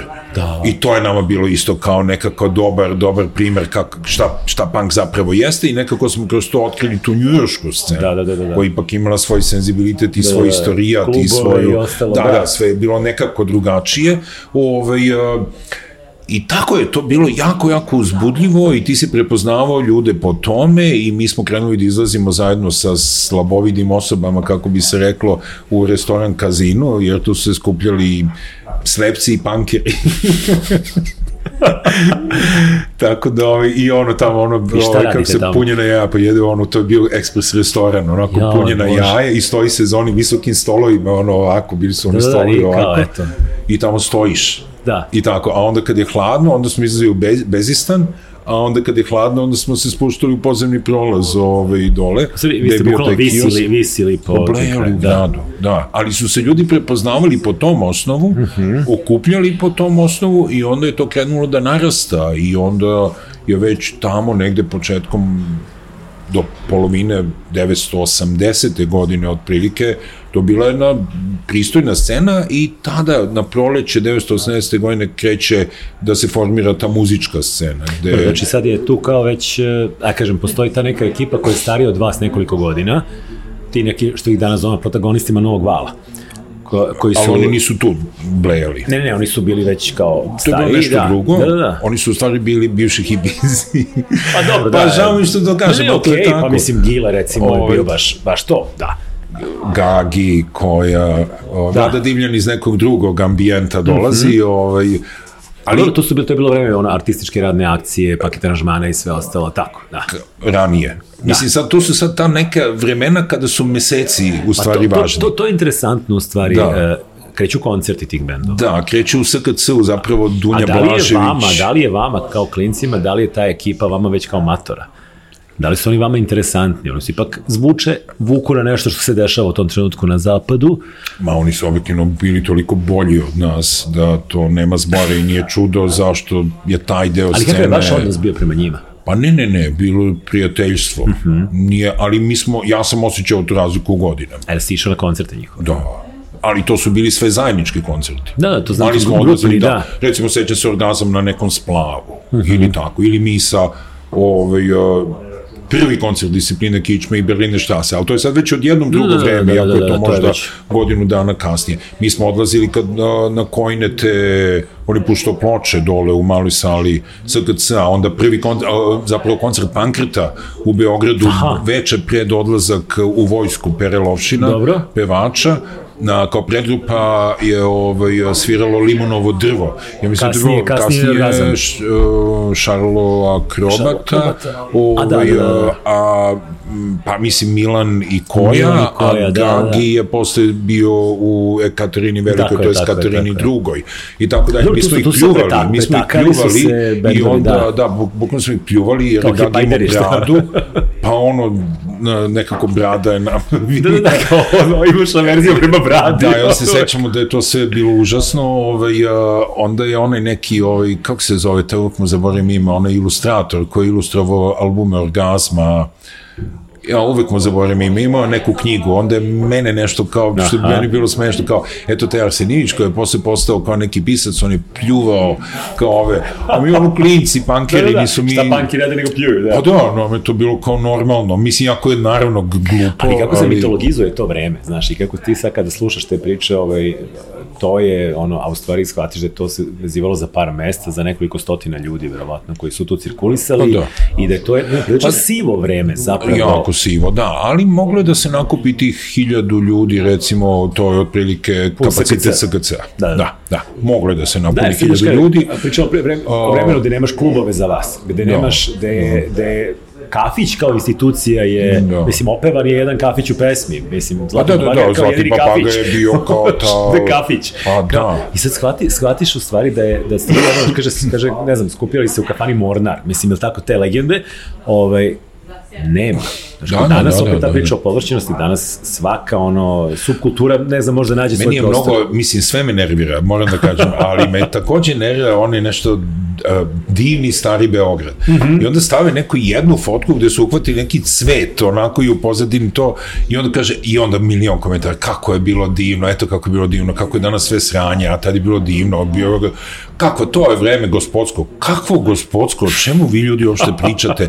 Oni krš jedan potpuno zagađeni, mračni, sivi, pusti, bez ičega, gde se sve što kažeš imaš tri po kafane i to je to. To je sve moralo da se stvara iz osnova. Mislim, na svu sreću, postojalo tog nečeg, nešto se događao, da nije bilo Dunje Blažević u SKC-u, da nije bilo Mome Rajna, pa i Nebojše Pajkića, ta scena ne bi dobila tu vrstu ovaj, Slavka i Dragice dole u galeriji sreće nove umetnosti. Mm -hmm. se neko stvori jedan ambijent, recimo sa KCU, Otvorili su gde su stvari da, mogle da da, rastu. da. Mi smo e, imali probe tamo, mogli smo da koristimo galeriju, da pravimo fazi, da sistemski, svirali zapravo smo. se sve uvek zasnivalo na određenim pojedincima koji su se zaticali Pa da. na pravo, vreme, pravo vreme na pravo da, mesto. Da, tako da postojali su, naravno, postojale Kako je odnos određene tvojih roditelja bio prema tvom panku? Dakle, to, to je meni uvek to interesantno, A, otac je vojno lice. Dakle, da. pretpostavljam da sam, ne znam, ali uvek imam, ja uvek imam to predubeđenje da je to ipak neki malo krući pogled na svet, malo ozbiljniji. Ali često i nije.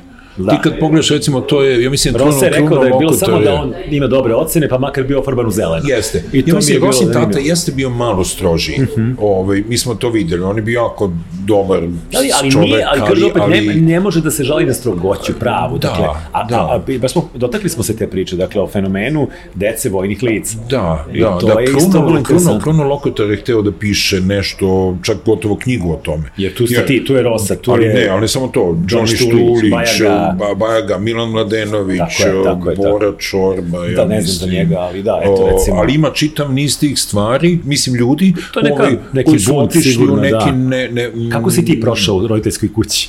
Pa znači, uh, oni su to i razumeli i nisu razumeli, ovaj, dakle nisu me sprečavali, ja sećam se da sam morao da ovaj, dobacujem Loka ja smo putovali u Englesku ovaj, i onda sam ja, mi smo pre toga odlazili na vojni otpad da kupujemo neke oficirske pantalone kao vojne, koje su nešto bile uzane, ovde su se kao zatvarale na rajcu, što su, su išle direktno u čizmu. Mogu da se uvuku čizma. Da, i mi smo to nosili na Creepers cipele i neke kao šokantne čarape, kako se tad mislilo. Ovaj, uh, I moj otac je bio šokiran, ono ima tanku crvenu liniju ovde, ovaj, i moj otac je rekao, to nećeš nositi u engleskom. Ja mislim da je njegov uopšte Što? nije, Da da, ja, ne, ja, ne, ne, ja mislim da to imalo neke veze sa nekim JNA pogledom na svet. Aha. Da kao naša uniforma, ja to tek sad kasnije mogu da razumijem, ja sam mislio, šta on mene spreča da oblačim šta hoću, meni je to bilo ta. to I onda sam ja morao, Loka je morao da izađe iz mog stana, pa da ja ovako kroz prozor do... Pa se on sačeka s pantalonama Da, da, dole. da, da bismo mi onda ovaj... Odlično. ovaj, A to su već koje, to, koje su, 80 a u Londonu, i neke Pa to je godine? 80. 79. Čekaj, 79. ideš u London prvi put. Tada prvi put, I? da. da. Pa, mislim, mi smo bili potpuno, znači, mi smo otišli, kako da kažem, neko mesto o kome smo maštali. Eto, pričao sam kako izgledao Ma to da, naše pazi, pričamo o suočavanje. Engleskoj koja u to vreme takođe prolazila kroz ozbiljne turbulencije. A, Margaret Thatcher je došla na čelo države, štrajk rudara, skoro sam gledao neku emisiju gde kaže da je baš 1980. kada je ta, kret, kada je baš je bila osvrt na, na novoromantičarsku scenu, pa da. pojavio se ti bendovi iz, iz tog kruga, da. da je u stvari, ta, recimo, novi romantizam bio neki eskapistički odgovor na to sveopštu sivilo, uh, 44% Ali različite su, Ne, ne, jeste, razumem, razumem, da. nego hoću da kažem da je i taj istorijski moment za Britaniju bio vrlo zanimljiv. Da. Kaže da je bio 44% a, nezaposlenost u tom trenutku mm. i tad su krenule radikalne mere gušenje pobuna, mm. Ira, gore divlja, mm. Belfast eksplozije i sve ostalo, ali i pored svega toga, vama je to vratno bio Disneyland. A mislim, ti stepeni sivila su bili neuporedivi. Naravno, Naravno. Britanija je bila siva sama za sebe u odnosu na neku zamišljenu Britaniju, Da, da, da. ali u odnosu Ili na iz realnost... ugla kasnije Britanije, Da, da. ali u odnosu na realnost, u odnosu na realnost Jugoslavije, mislim da, da. da, da. je ona bila toliko šarolika i interesantna i sama činjenica koju sam ja već tada otkrio, da meni nije, mi smo otišli u London po punk, kao, mi Da, smo da. to želi da vidimo. A šta ste dobili? A ono šta, šta sam te, ja tek tada razumeo, ko, mislim, ono što će se tek kasnije stvoriti terminologija multietničnosti, multikulturalnosti Mhm. i tako dalje, da je meni najveće uzbuđenje da se spustim u podzemnu železnicu i da uđem unutra i da onda vidim Mešavina sve te rasa. ljude. Da, da. Ili kada odemo na Brixtonsku pijacu, pa shvatim da ne mogu da, ne znam, nijedno voće šta je. Ne znaš kako se jede, Da, da se ljušti ili ne, uopšte, da. da, da, a pritom da su tamo sve prodavnice ploča gde te raste, prodaju, prodaju tu produkciju sa Majke, koja je meni bila tako isto neobična, a mi smo preko Kleša hvatali, jer to je, Tako je, to je tako je, bio tako fenomenalan, zato što Pa reference, zapravo... reference ti bacaju, da. da. zato što su tebi oni stalno pričali, recimo mi smo, um, razlog zašto smo mi čitali zapravo ovaj, uh, Paknu pomoranđo i otkrili Antonija Barđisa, a ne gledali film toliko, ili zašto smo čitali 84. I bilo zašto su na ti ljudi iz tih bendova to preporučivali Tako kroz smo, da, razne tako smo i mi intervjue, posle, tako je. spominjali Ti želiš da čitaš da vidiš šta je njega formiralo. Tako da. je, da, i oni su to spominjali i za tebe je to postao kao stvar, stvar uzbuđenja. Onda smo videli preko Kleša, koliko, a kasnije malo i Johnny Rotten je po raspadu, Pistosa i na neki način i Pil su Da, da, kroz pa taj dub malo jeste, imali ovaj, nekako da, su... multi- multikulti da, ti si da. video Jamajka je postala za nas jako interesantna. Mi smo inače ovde si mogao da kupiš Babylon by Bass, ovaj, uh, Wailerse, Boba Marlija, što je jedan vjerojatno od najboljih live albuma uopšte. Mi smo to jako slušali bez obzira na, na vezu Da, da, panka, panka i regija i jako, jako voleli ovaj, Positive Vibration i to, meni to bilo, uvijek bilo fenomenalno. Ovaj, tako da kroz punk se to još nekako utemeljili. Onda kad sam ja video tu realnost, ovaj, uh, o, kako zapravo London izgleda, ko tu sve živi, koliko je to zapravo veliko, taj odnos ono Pula prema Beogradu ne Ne. može ni da se poredi ta da. odnos osjećaja malenkosti Beograda u odnosu u odnosu na to šta smo mi zatekli u Londonu. I za mene je to postalo jako jako uzbudljivo. Ovaj tako da sam ja uvek želeo samo da odem, a onda sam na kraju kad sam završio srednju školu i vojsku, sam se ocelio. E, pa to sam te, da te pitam, znači, to je neka sredina 80-ih. Ti si bio, 80. išao si u koju srednju školu, Ma ja sam se samo provukao kroz srednje škole, su mnoge srednje škole. to je bilo vreme usmerenog obrazovanja, Da, tako? da, da, Ti ste da, bili da, neka da. među prvim generacijama šuvarista, ali tako bilo? Do, moja sestra je bila prva A, prva, generacija, aha. znači dve godine ranije. Da, i zašto znači, ti opredelio? Kao treće. Kuvar tehničar. znači, bilo je samo završiti, ali tako? Pa da, ja sam brojao, pa ne, izlazio je taj priručnik ovaj, uz dnevne novine, koji je zaista bio ogroman, to je bio tako jedan komplikovan sistem i valjalo je snaći se, ovaj, i to je bilo naročito taj prelomni trenutak u prelazu iz druge u treću godinu srednje škole, jer tad si ti morao jako uzano da se opredeliš, ovaj, i onda sam ja tad bio, ako je postojao trenutak kada nije trebalo mene pitati da se opredelim za bilo šta, vjerovatno je to bio taj, to je bila greška tog sistema, ti da, hoćeš da. od nekog ko ima 16 godina Da da, da šta će da bude u životu. Da, dajmo još dve godine, ja, barem, ja sam da. bukvalno, ja sam jako cinično išao i gledao previše predmeta, previše predmeta, previše predmeta i onda sam video negde da ima u trećoj godini ovoliko predmeta, a u četvrtoj godini ovoliko predmeta. Kažeš, I je. mogu sam pisao u Gostinsko-turistička škola kuvar tehničar. Ovaj, nema fizike, nema hemije, nema matematike, nema Genijalno. biologije. Zvuči kao obećena zemlja, da? Da, ima kuvarstvo, ima tehnologija robe, ima tako nešto, 5-6 predmeta. Ovaj, I, I ja sam rekao kao ja ću da idem to. I moji su bili jako razočarani, jer ovaj, uh, iako je moja majka, ja mislim, videla da to ne utiče na moju želju da čitam jer ja sam tada ja, i, ja sam tada čitao više nego ikada ranije, ja sam da, tada počeo da jako ozbiljno da čitam. Šta čitaš u to vreme? čitam recimo, tad su izlazile te fenomenalne, ove, recimo, de, k, uh, deset nemačkih romana. Mm -hmm. Recimo, to je neobično uticalo na mene. To je bio ovaj, uh, Alfred Eblin, Berlin Aleksandar Plac, prvi da. prevod, što je potpuno da, mene da, da, da, da, da. iz snogu oduvalo tek će se godinama kasnije pojaviti Fassbinder sa, sa filmom, to je serija. Da, film serija, to, da. Meni bilo samo tad, sam ja to već ostavio za sobom. Mm -hmm. ovaj, Siegfried Lenz, recimo, čas mm -hmm. nemačkog, o, Heinrich Bell, prečesto putuješ u Heidelberg. Mislim, cela ta nemačka scena od recimo nemač, nemačkih ekspresionista ili one austrijsko-centralnoevropske -hmm. Kafka scene do te posleratne scene u Nemačkoj koja je bila gde, jaka. A gde je bilo stecište? Gde si, gde si odlazio po knjige? Bila je priča o tim kultnim knjižarama beogradskim gde, A moja mama je kupovala, mogla se naruči ova knjižara u Andrićevom vencu, recimo, mm -hmm. je bila jako interesantna i odatle si mogao da naručuješ ove knjige.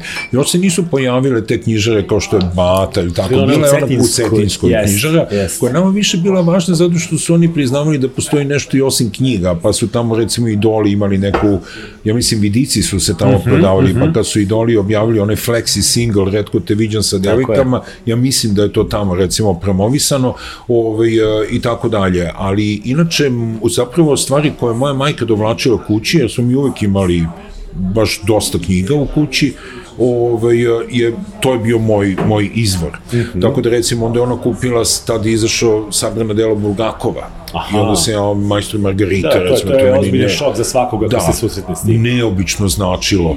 Ovaj, onda je Rosa nekako došao sa Tomasom Manom, njega je cela ta priča Severna mora, ja sam ga nedavno zajebavao, ovaj, pošto sam nešto sa naša neka pisma njegove iz vojske, uh. u svakom pismu ovaj kaže, sad će da me ubije, a ovako kaže kao, jedva čekam da odemo da šetamo pored Severnih mora. ja sam im zoru, Roki, pazi ovo, jedva čekam da odemo, ali nemoj, nemoj, Odlično je to. Ovi, tako da ta severna mora su bila kao jako važna ide, stvar. Evo putuje i da danas malo, malo pode. Veter, duo veter. To to, kačke nabiješ, ona da, ideš da, da, da. Pre šešir, znaš. Ne šešir, da, da padnem. ovaj, tako da to su, to su bile neke ovaj, um, da, znači, ovako evo što, to je interesantno, znači ti s jedne strane ima otvor prema tradicionalnom obrazovanju. Da. Želi si da se provučeš kroz to i da skineš, kao odradio da, sam taj da, deo. Da, sve me nerviralo. Da, da, da. A ovde kad završiš to, znači ideja je bila idem u London. Da, da. I ti da. si to bio radio. Da. I koliko si dugo živio u Londonu? Pa, Do četiri godine, da. Znači, 85. 89. Da, da, da. Kako? Kako je to izgledalo? Pa dobro, meni je devojka moja Mira tadašnja je otišla, ja sam bio u vojsci, ona je bila u Londonu tada već nekoliko meseci, ovaj, tako da sam ja otišao da mi budemo zajedno ovaj, i onda smo iznajmili neki ono becit, ovaj, znači neki studio. Dobro, ali ovaj, nisi bio sam, što je bilo jako U Kensingtonu, da. da i onda obično je to ono ima ona priča ono tipa ja mislim autobiografija Mihajla Pupina počinje tako. On kaže svaki imigrant koji dođe u Ameriku tek postaje Amerikanac onog trenutka kada potroši sav novac koji je doneo sa sobom. Pošto ja imao otprilike 5 centi ja sam kupio viršlu i, postao Amerikanac.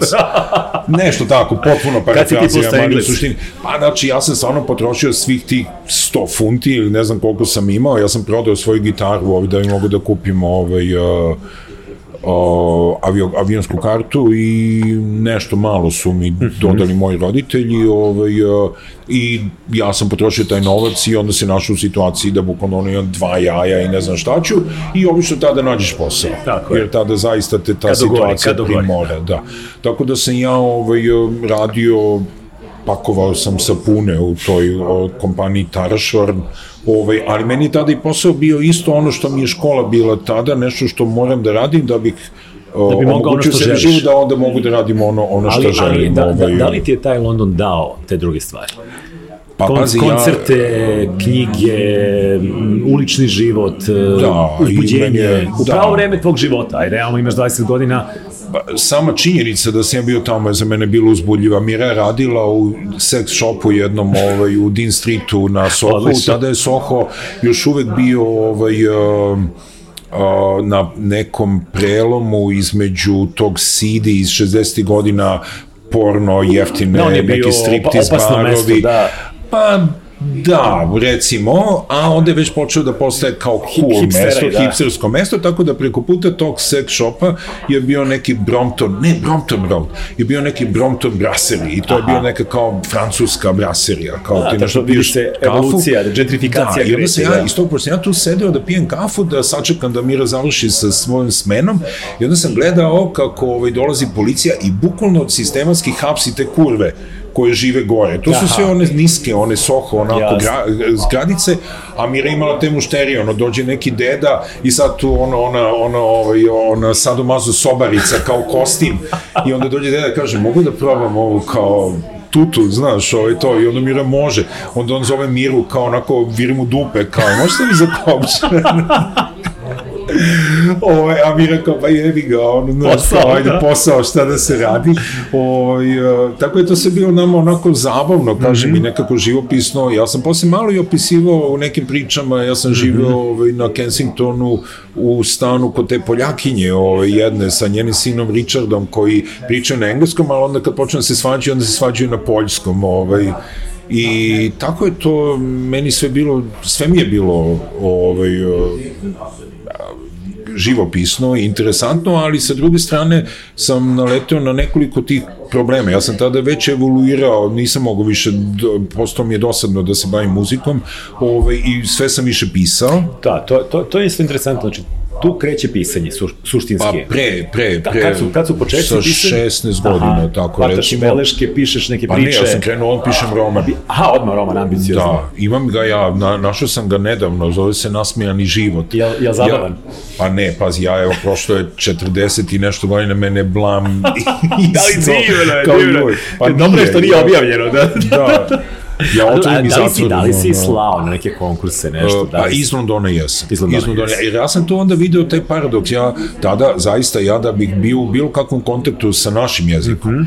postojala je jedna levičarska knjižara uh, u Shaftesbury Avenue, ja mislim, gde si mogao u dole, u podrumu, da kupiš tipa poljske, pa i jugoslovenske Aha. neke časopise Aha. i novine. Ja sam tamo odlazio da to listam i neke knjige i prevode ništa osim toga nije postojalo, ono drugo je mogo da postoji da nazoveš telefonom Tako i onda je. da potrošiš celu svoju platu da. ovaj, za 5 minuta razgovora, to je bilo beskrajno skupo. Da, da, da, ovaj, znači, apsolutno nije bilo kontakta sa jezikom, a ja kao se bavim pisanjem. Mi da, nekako da, mislimo da, da, sebi na taj način da. i onda žrtvujem taj London da bih ostao kod kuće, jer ja sam istovremeno jako dugo putovao. Ja sam se našao u poziciji jednoj kad sam živeo na Ilfordu, a radio sam na tom Wadsworthu, doslovno dva sata od kuće do, do posla i dva, dva sata, ali doslovno, i to je peške, pa bus, pa peške, pa pozivna ženica, pa drugi voz pozivna ženica, pa peške, pa bus, pa peške, pa posao. I onda opet to nazad ovako, da, da, to je ono. i to je bukvalno, ja u sedam izađem iz kuće, da bi u devet bio na poslu, da bi radio do pet, da bi u sedam uveče bio kod kuće. Da, i šta ti ostaje? I dok ja, da. je, ne, ništa ti ne ostaje, da. opet si predaleko da bi da, mogao bilo da gde da ideš. Ilford je, odatle su prodigy, ali to se ne bi reklo, pošto Ilford ono, ništa, kako da, da kažem, da. da ali eto, to je, to je bio taj život i to je vremenom krenulo da me troši i možda je to takođe doprinelo tome da ja poželim da se vratim, jer da se vratim na onu priču od početka, mm -hmm. sve je bilo odvratno, yes. sve je bilo odvratno i taj Milošević i jogurt revolucije i sve, ali istovremeno Deli Franz, istovremeno javlja se neka strujanja u javnom govoru koje da, ranije da, nisu postojale. neke otvaraju, da. Nešto. Dobro, ipak da. Ovaj, I, a sa druge strane, globalno, da, da, sa druge strane, globalno, nesumnjivo pada Berlinski zid. Yes. A pazi, ovde dolaze, dolaze bendovi, sviraju nešto, da, nešto da, delo, ljulja se nešto. Zašto bi ljudi to sjebali? Nemoguće da, da, da, da, da. Ja sam tad pomislio, čekaj, nikad nisam živeo u, u, u, u Beogradu, nikada, bio sam kod mami i tate, sve što o životu znam, u smislu tom banalnom plaćanja računa, sve znaš iz Londona, da. odlazaka na posao, gubljenja posla, imanja novca, nemanja novca, svega toga, ja sam sve to iskusio u Londonu i ništa od toga nisam iskusio u Beogradu. I za mene je postao gotovo jednako izazovno da ja sad pokušam to isto da radim u Beogradu i onda sam se vratio 89. Dobro, to prijateljsko okruženje, znaš ljude, bezbednije prosto, lakše i bezbednije u nekom smislu.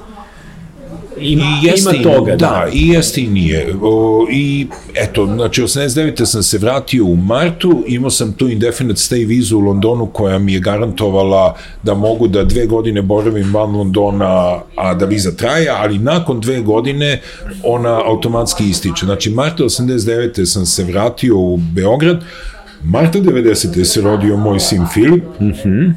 10. marta 9. marta 91. godine Znamo šta je, šta je bilo. se do, de, događa to ludilo da, na da. ulicama Beograda i demonstracije, iziđu to i mi bežimo od Suzavca i sve postaje jezivo i slavimo rođendan dece gde klasično u duhu tog doba se sve cepa po generacijskom principu i iz, izbija ogromna svađa na ro, prvom rođendanu mog sina između pripadnika starije generacije, naših roditelja i da, pripadnika da, da, mlađe da, generacije. Da, da, da i onda idu one studentske demonstracije na trgu i tada ide onaj slogan deca na terazijama, ne, roditelji na ušću, deca, deca na terazijama, što se sve to i ja shvatam da sve odlazi dođevala i pogledam u svoj pasuš i shvatim da mi istekla viza.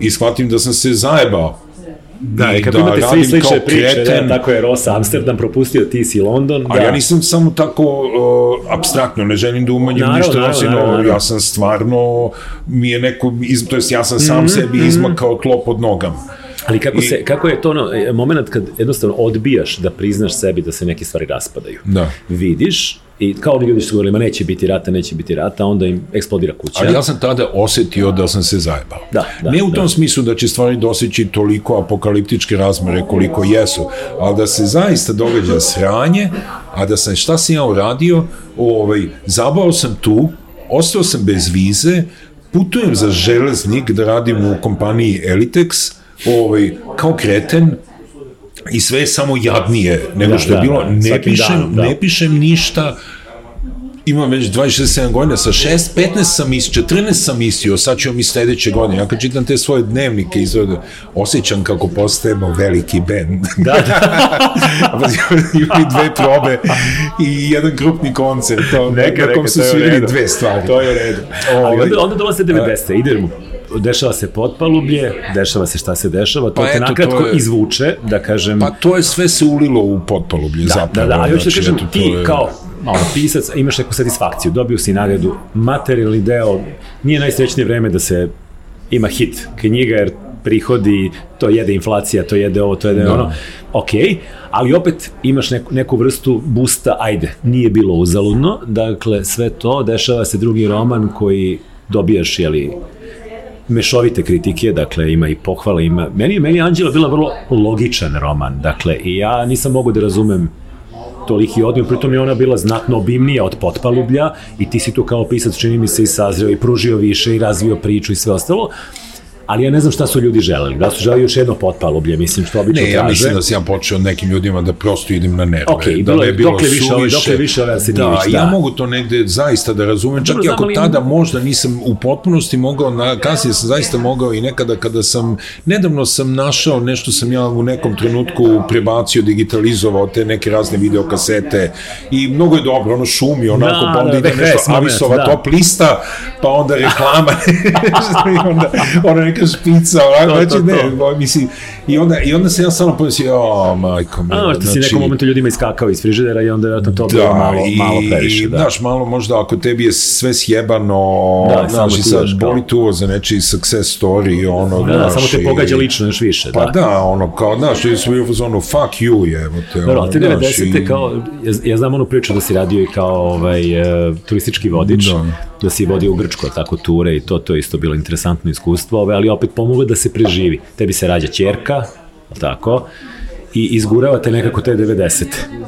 I, ok, ti nastavljaš to da pišeš, jedan moment dolazi da raspad braka, ti odlaziš u Meksiko, tako. Pa da, sad ovako, da, da, da, da, da. ali ja sam u Meksiko otišao onda sa svojim tada već bivšom suprugom ovaj, i sa Filipom i Slađom, sa, sa decom, jer u sred bombardovanja Dobro, ali se se, ajde, mi je bilo ste se. nemoralno da... Pa mislim, to je sad ta jedna interesantna stvar, to što sam ja mislim, meni nam je bilo fenomenalno u Meksiku, ali recimo ta problematika neka o kojoj ja dosta promišljam, jer mi radimo recimo sada dosta uh, program, uh, naša rezidencija za pisce u Krokodilu je praktično funkcioniše po onom Writer in Exile principu i mi ugošćavamo književne stvaraoce iz, iz Ukrajine, ovaj, I ja se onda dosta sećam ovaj, tog iskustva gde ovaj, oni kažu dobro, dođite do Frankfurta pa onda kao, ali kako, mislim prosto... Kako, kako? Da, za mene to čak i, mislim, bilo pra, formalno nemoguće jer je bilo zabranjeno za mm -hmm. muškarce od 15 do 65 godina je. da izađu iz zemlje. Ovaj, ja sam morao ilegalno da napustim ovaj, zemlju i onda sam se provukao sa nekim likovima, to bolje da i ne pričam, u Bosnu, pa onda od Ande do Slovenije, pa onda A recimo za Dževdeta je to baš bilo direktno. Dževdeta Bajrea, mm -hmm. koga sam ja upoznao onda tada u Meksiku, ovaj, uh, uh, kosovskog albanskog pisca, ovaj, pesnika zapravo iz Orahovca, ovaj, koji se izvlačuju iz mnogo uh, ozbiljnije i po život opasnije da, tamo, tamo ovaj, je zaista rat, da. situacijama, mislim prosto glava ti je visila u koncu zaista, meni je moglo svašta da se dogodi ovaj, i nije se dogodilo, ali mislim stepen opasnosti je bio nesumnjivo mnogo gore u njegovom slučaju, ali nekako oni to nisu mogli da ovaj, a, a, podrže, kako kažem, logistički, a onda, ovaj, kad sam ja u Reformi, to je najveće gradske novine u Mexico City, on mislim grad od 20 miliona, Da, da, da, druge ovaj, napisao taj jedan tekst koji je ušao u knjigu Meksiko o tome kako sam ja izašao, onda sećam se da je ta Carmen Bujosa, ona je dosta poznata, ovaj, meksička spisateljica, napisala jedan onako dosta um, otrovan onako malo tekst o meni, jer nekako joj se činilo da nisam baš dovoljno patio Aha. da bih ovaj, zaslužio baš, to. da. da. nekako je ona poželela, tad mi se činilo nekog Solženjicina, ali ako može Solženjicin sam da izađe iz Sibira, da ode Da, do da. Frankfurta, Da, da. a onda da ga prebace na avion Onda i, ti i kukaš, to. nije- nije to tako da, strašno, da. Znači, ako ćeš Solženjicina, onda odeš tamo lepo, pa, Pa ga vadiš vadi- Solženjicina. vadiš ga iz gulaga, da. Da, inače nećeš ga imati A koliko, nikada. koliko ste bili u Meksiku? Pa ja godinu i po dana. A oni? Ovaj, ko oni, mi, sta, stađana i deca, Da, da.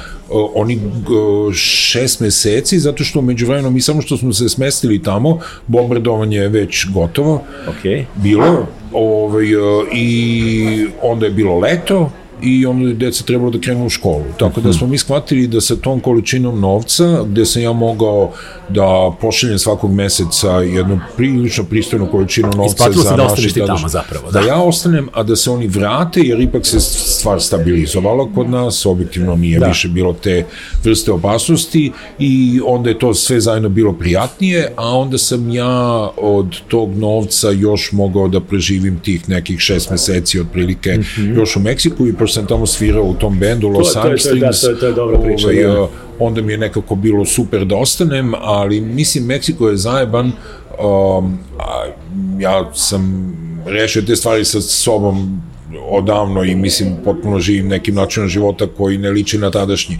Ali ovaj, tada, mislim, Meksiko je usputna stanica um, za trgovinu kokainom između Kolumbije i Sjedinjih američkih država. Da, da. Ovaj, Na izvoru si svega, da.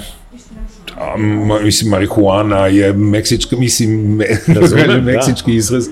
Ovaj, a, I to je svuda, to nije To u deo- Meksiku deo sve došlo, da. da. I ti sedneš malo ovako i odmah neko vadi koku Da, i tako vadi dalje. cigarete ovde, tako vadi tamo. To. Da, da, da. I onda sam ja video da za dobro, moje, da. moje ovaj, kako kažem, a, nedovoljne moći ovaj, suzdržavanja i samokontrole, Bolje da tada, da, to nije baš Da ide, da, da vodiš da to vodi. Da, da.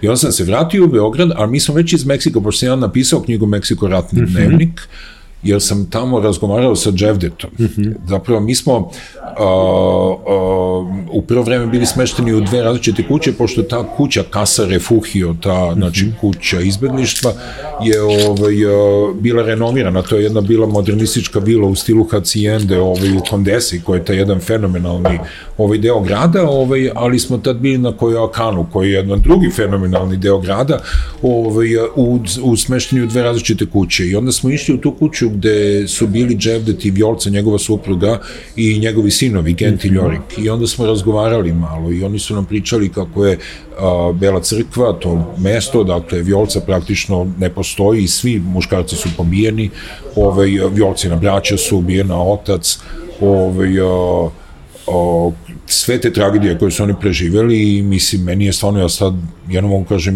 meni je užasno žao, ja, ja, ne, ja ne znam šta da kažem, a sve vreme smo bili prekidani jer su se Meksikanci tu u nekom dvorištu do zabavljali, bio je neki rođendan i onda oni čim je rođendan nešto puca i eksplodira u Meksiku i onda su ispaljivali priču, te neke, da. da.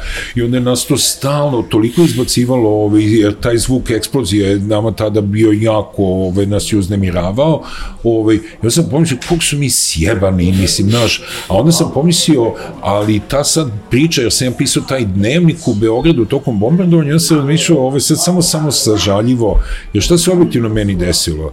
I sad neću, evo, ali zapravo i hoću, ono, znači, ovaj, ta cela autoviktimizujuća priča koja je nastala oko toga, jebite se sa bombardovanjem, mislim, znaš, da, stvarno, to, trajalo to, je se, 57 pravi. dana, a bombardovani su konkretni ciljevi i okej okay, mala milica, ali ne, daj, ne, ne, molim sve, te, sve ono, to znači... Stoji, ja kaže, svako mi je njegova muka velika, ma, naravno, ali, ali, znači... ali, ali, ali, meni je to posebno ovaj, negde, negde upalo u oči kada je krenulo ovo sa Ukrajinom, i kada smo, mislim, dve stvari su u suštini to mene iznevirale, dakle prvo to, ta priča da je to bombardovanje nas najveća tragedija ikada koja se desila u istoriji znači, čovečanstva. Šta ljudi prave ne, od toga? A drugo, a drugo, drugo taj, taj neki loš moment da sam ja zaista u nekom trenutku naivno poverovao da će nas to naučiti pameti, da ćemo mi negde shvatiti da da ćemo imati solidarnost sa tom Ukrajinom koja prolazi samo hiljadu puta gore od nas, ali da isti, isti problem, velika sila rešila da te ono, da. uradi, da uradi da. svoje ciljeve, kakvi da. god oni bili, da. ovaj, ne ulazimo uopšte, sad pričamo o poziciji zemlje, Međutim, mi se vrlo lagodno stavljamo na stranu nasilnika ovaj, i, znači, i to, je, to, to, to, to, to me negde dotuklo i, i, i pokazalo mi koliko u stvari ja mislim da smo mi oboleli od tog, tog autoviktimizujućeg narativa, od ne, ne, ne, ne, ne, i, i da nemamo solidarnost da, nikako. Da, zato što ja, to, vidim, mi, mi to vidimo morali... čak u unutrašnjoj dinamici društva. Dakle, Tako ta solidarnost je prvo umrla da, ovde lokalno, a onda zašto bi ona postojala ka bilo kome spolja. Tako je. Dakle, zato mi smo kao da dete koje se identifikuje sa ocem nasilnikom, a ne s majkom koja je Zato što da bismo mi u uopšte održali a, solidarnost u društvu, mi smo morali da održimo i osjećaj odgovornosti u društvu. A da bismo onda, kada bismo zadržali osjećaj odgovornosti u društvu, onda bismo morali da se pozabavimo nekim stvarima koje su ime da ovog društva činjene. I određene stvari koje su došle kao rezultat nekih naših odluka. Tako je. A ako si glasao za Miloševića cijele 90. ne možete iznenadi 99. i bombardu. Tako je. Dakle, prosto to su kao i dan znači, ljudi, danas. Ljudi ne razumiju, znači ti kao, znači... Dobro, mi nismo politički zreli, za početak. Mi ne shvatamo da postoji veza između našeg izlaska ili neizlaska izlaska na biralište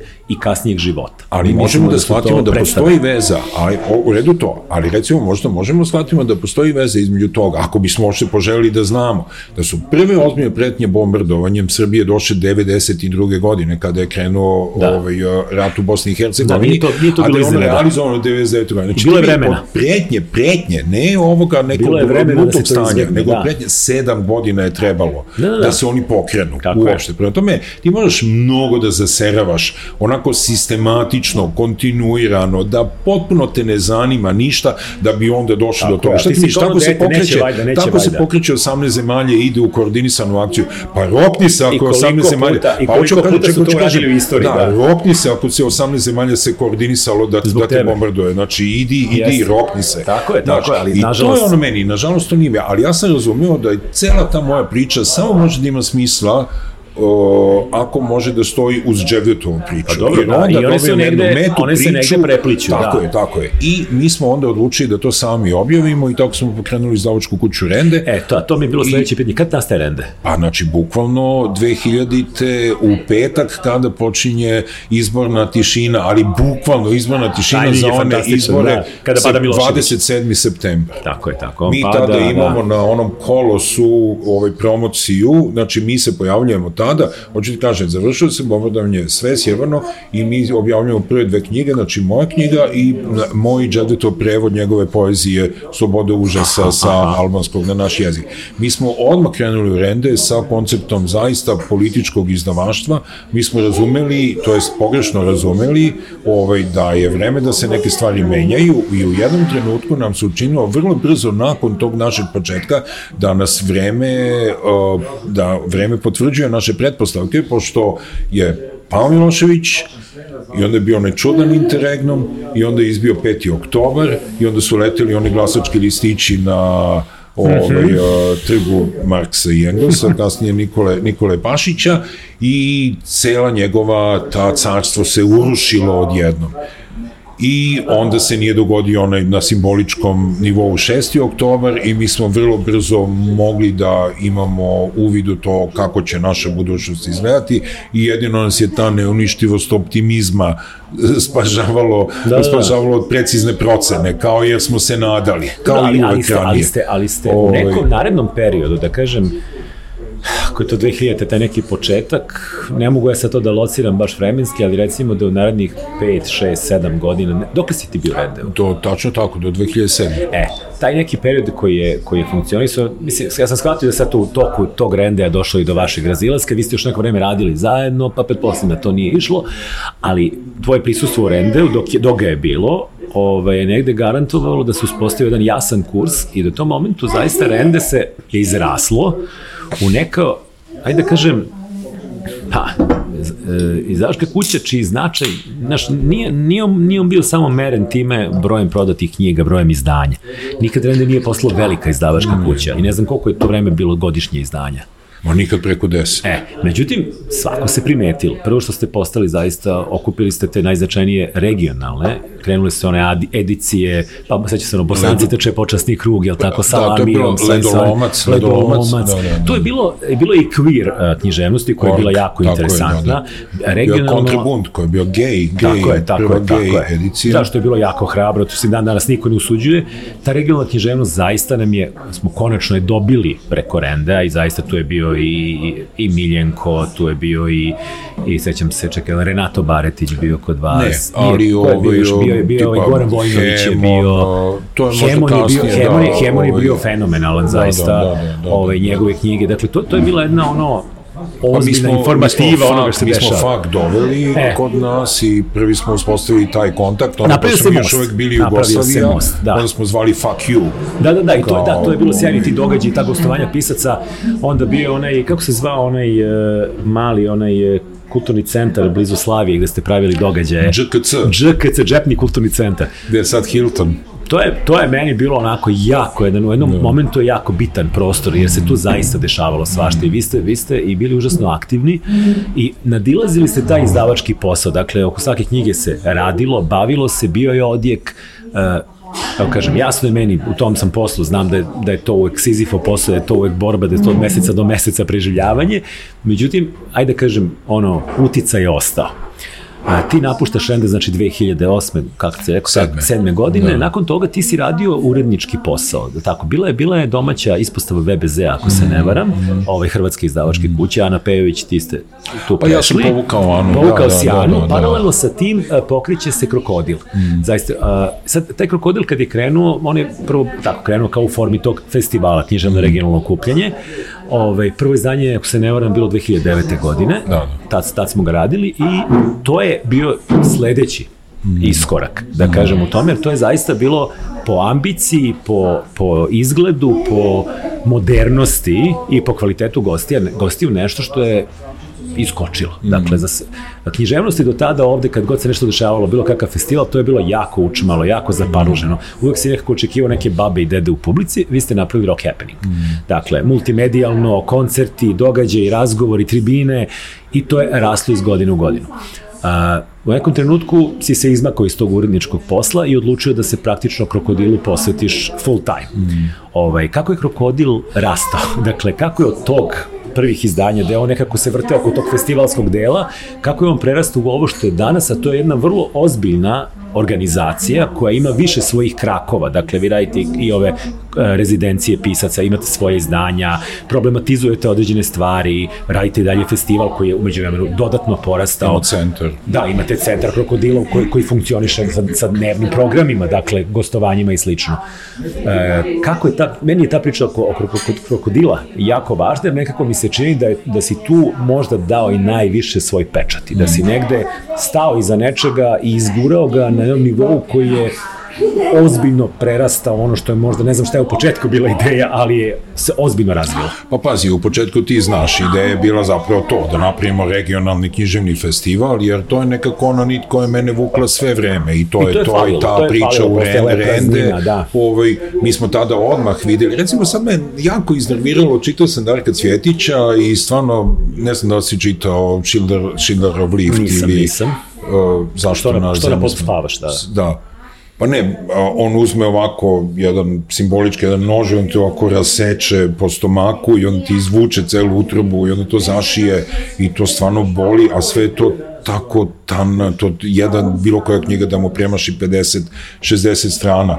Ovaj, a, I to je zaista ta esencija tog nekog bola koji ne odlazi nikuda, koja vam boka i onda čitam neku mladu poznanicu koju znam koja pametuje ovaj, na, na Goodreadsu Evo ne razumijem, zašto ovi naši pisci stalno pišu o tom ratu, kao baš je malo to dosadno nekako i tako.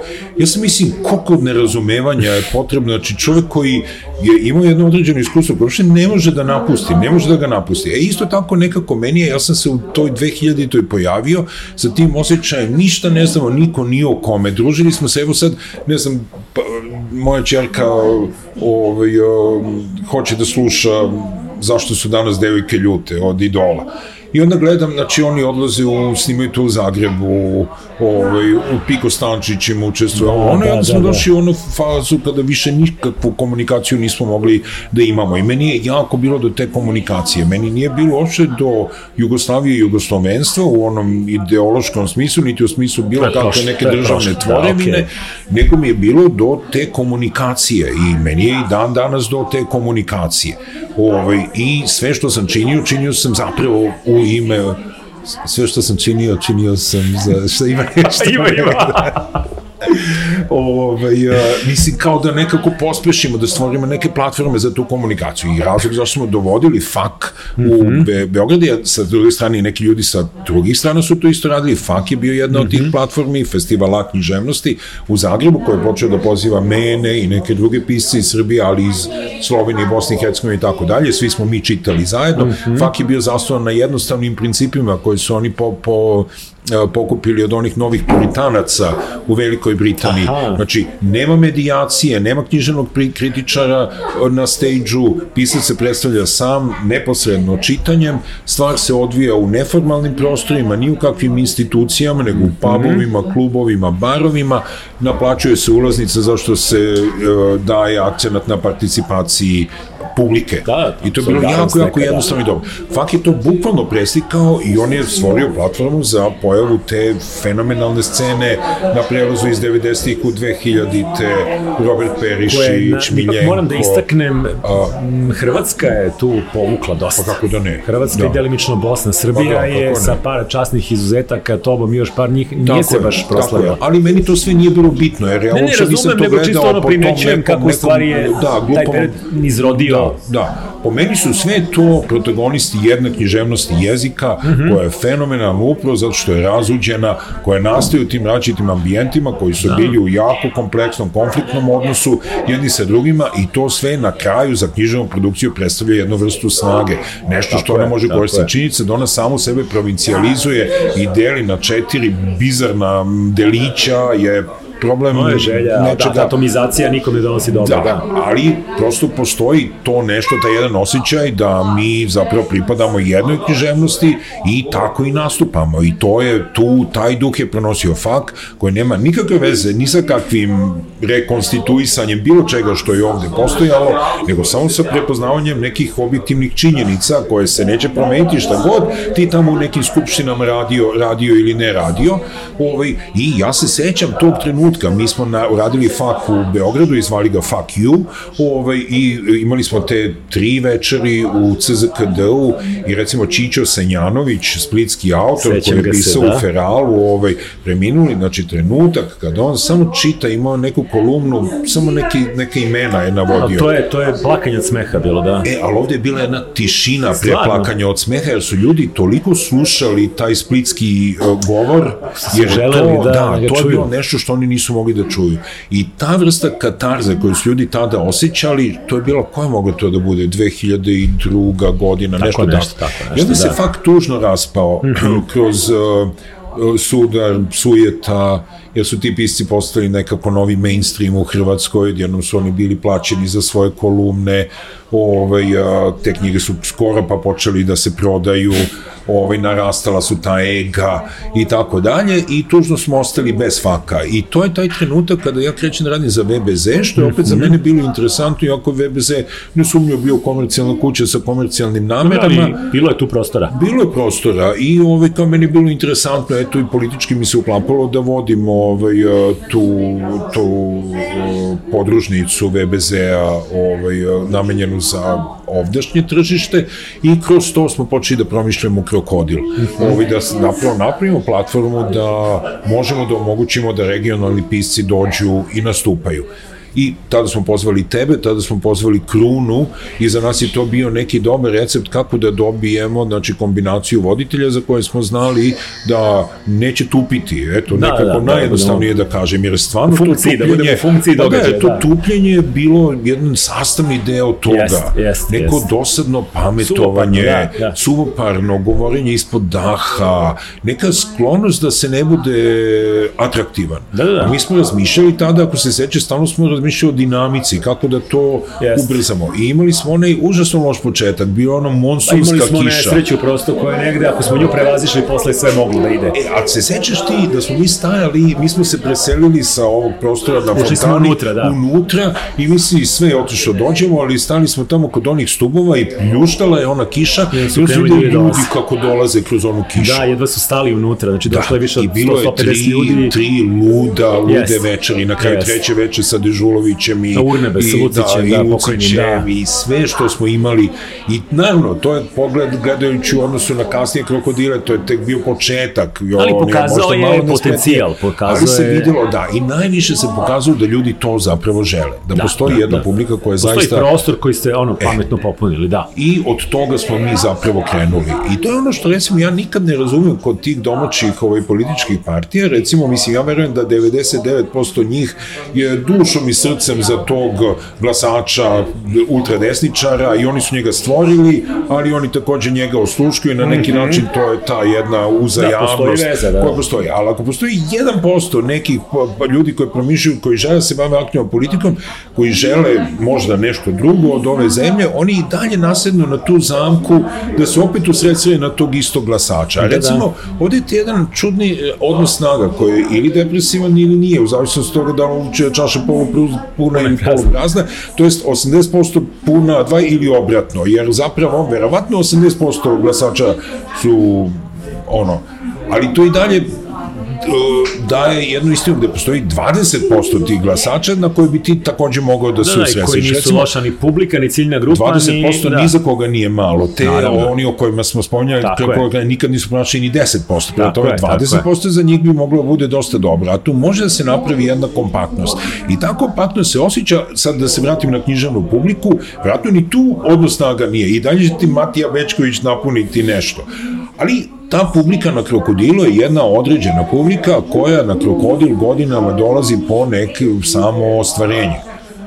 Znači, oni zaista dolaze da slušaju te pisce, ali takođe oni dolaze da sebe uvere da ipak postoji jedan, makar mikrosvet koji odgovara njihovom pogledu na stvarnost, koji oni priželjkuju i godinama ne mogu da... Znači, oni koji su se navikli na neki manjinski, Da, da, ali kako opet kaže, ta manjina nije baš toliko beznadežno mala. Pa ja opet kažem, 20% u ovom društvu i dalje milijun i šesto hiljada ljudi. Tako je, tako je, I tako to, je. to je jedan Beograd. Tako je, tako je. I to, i to je nije jedna, malo to je jedna, jedna partija Znači- koja bi mogla da odluči Da.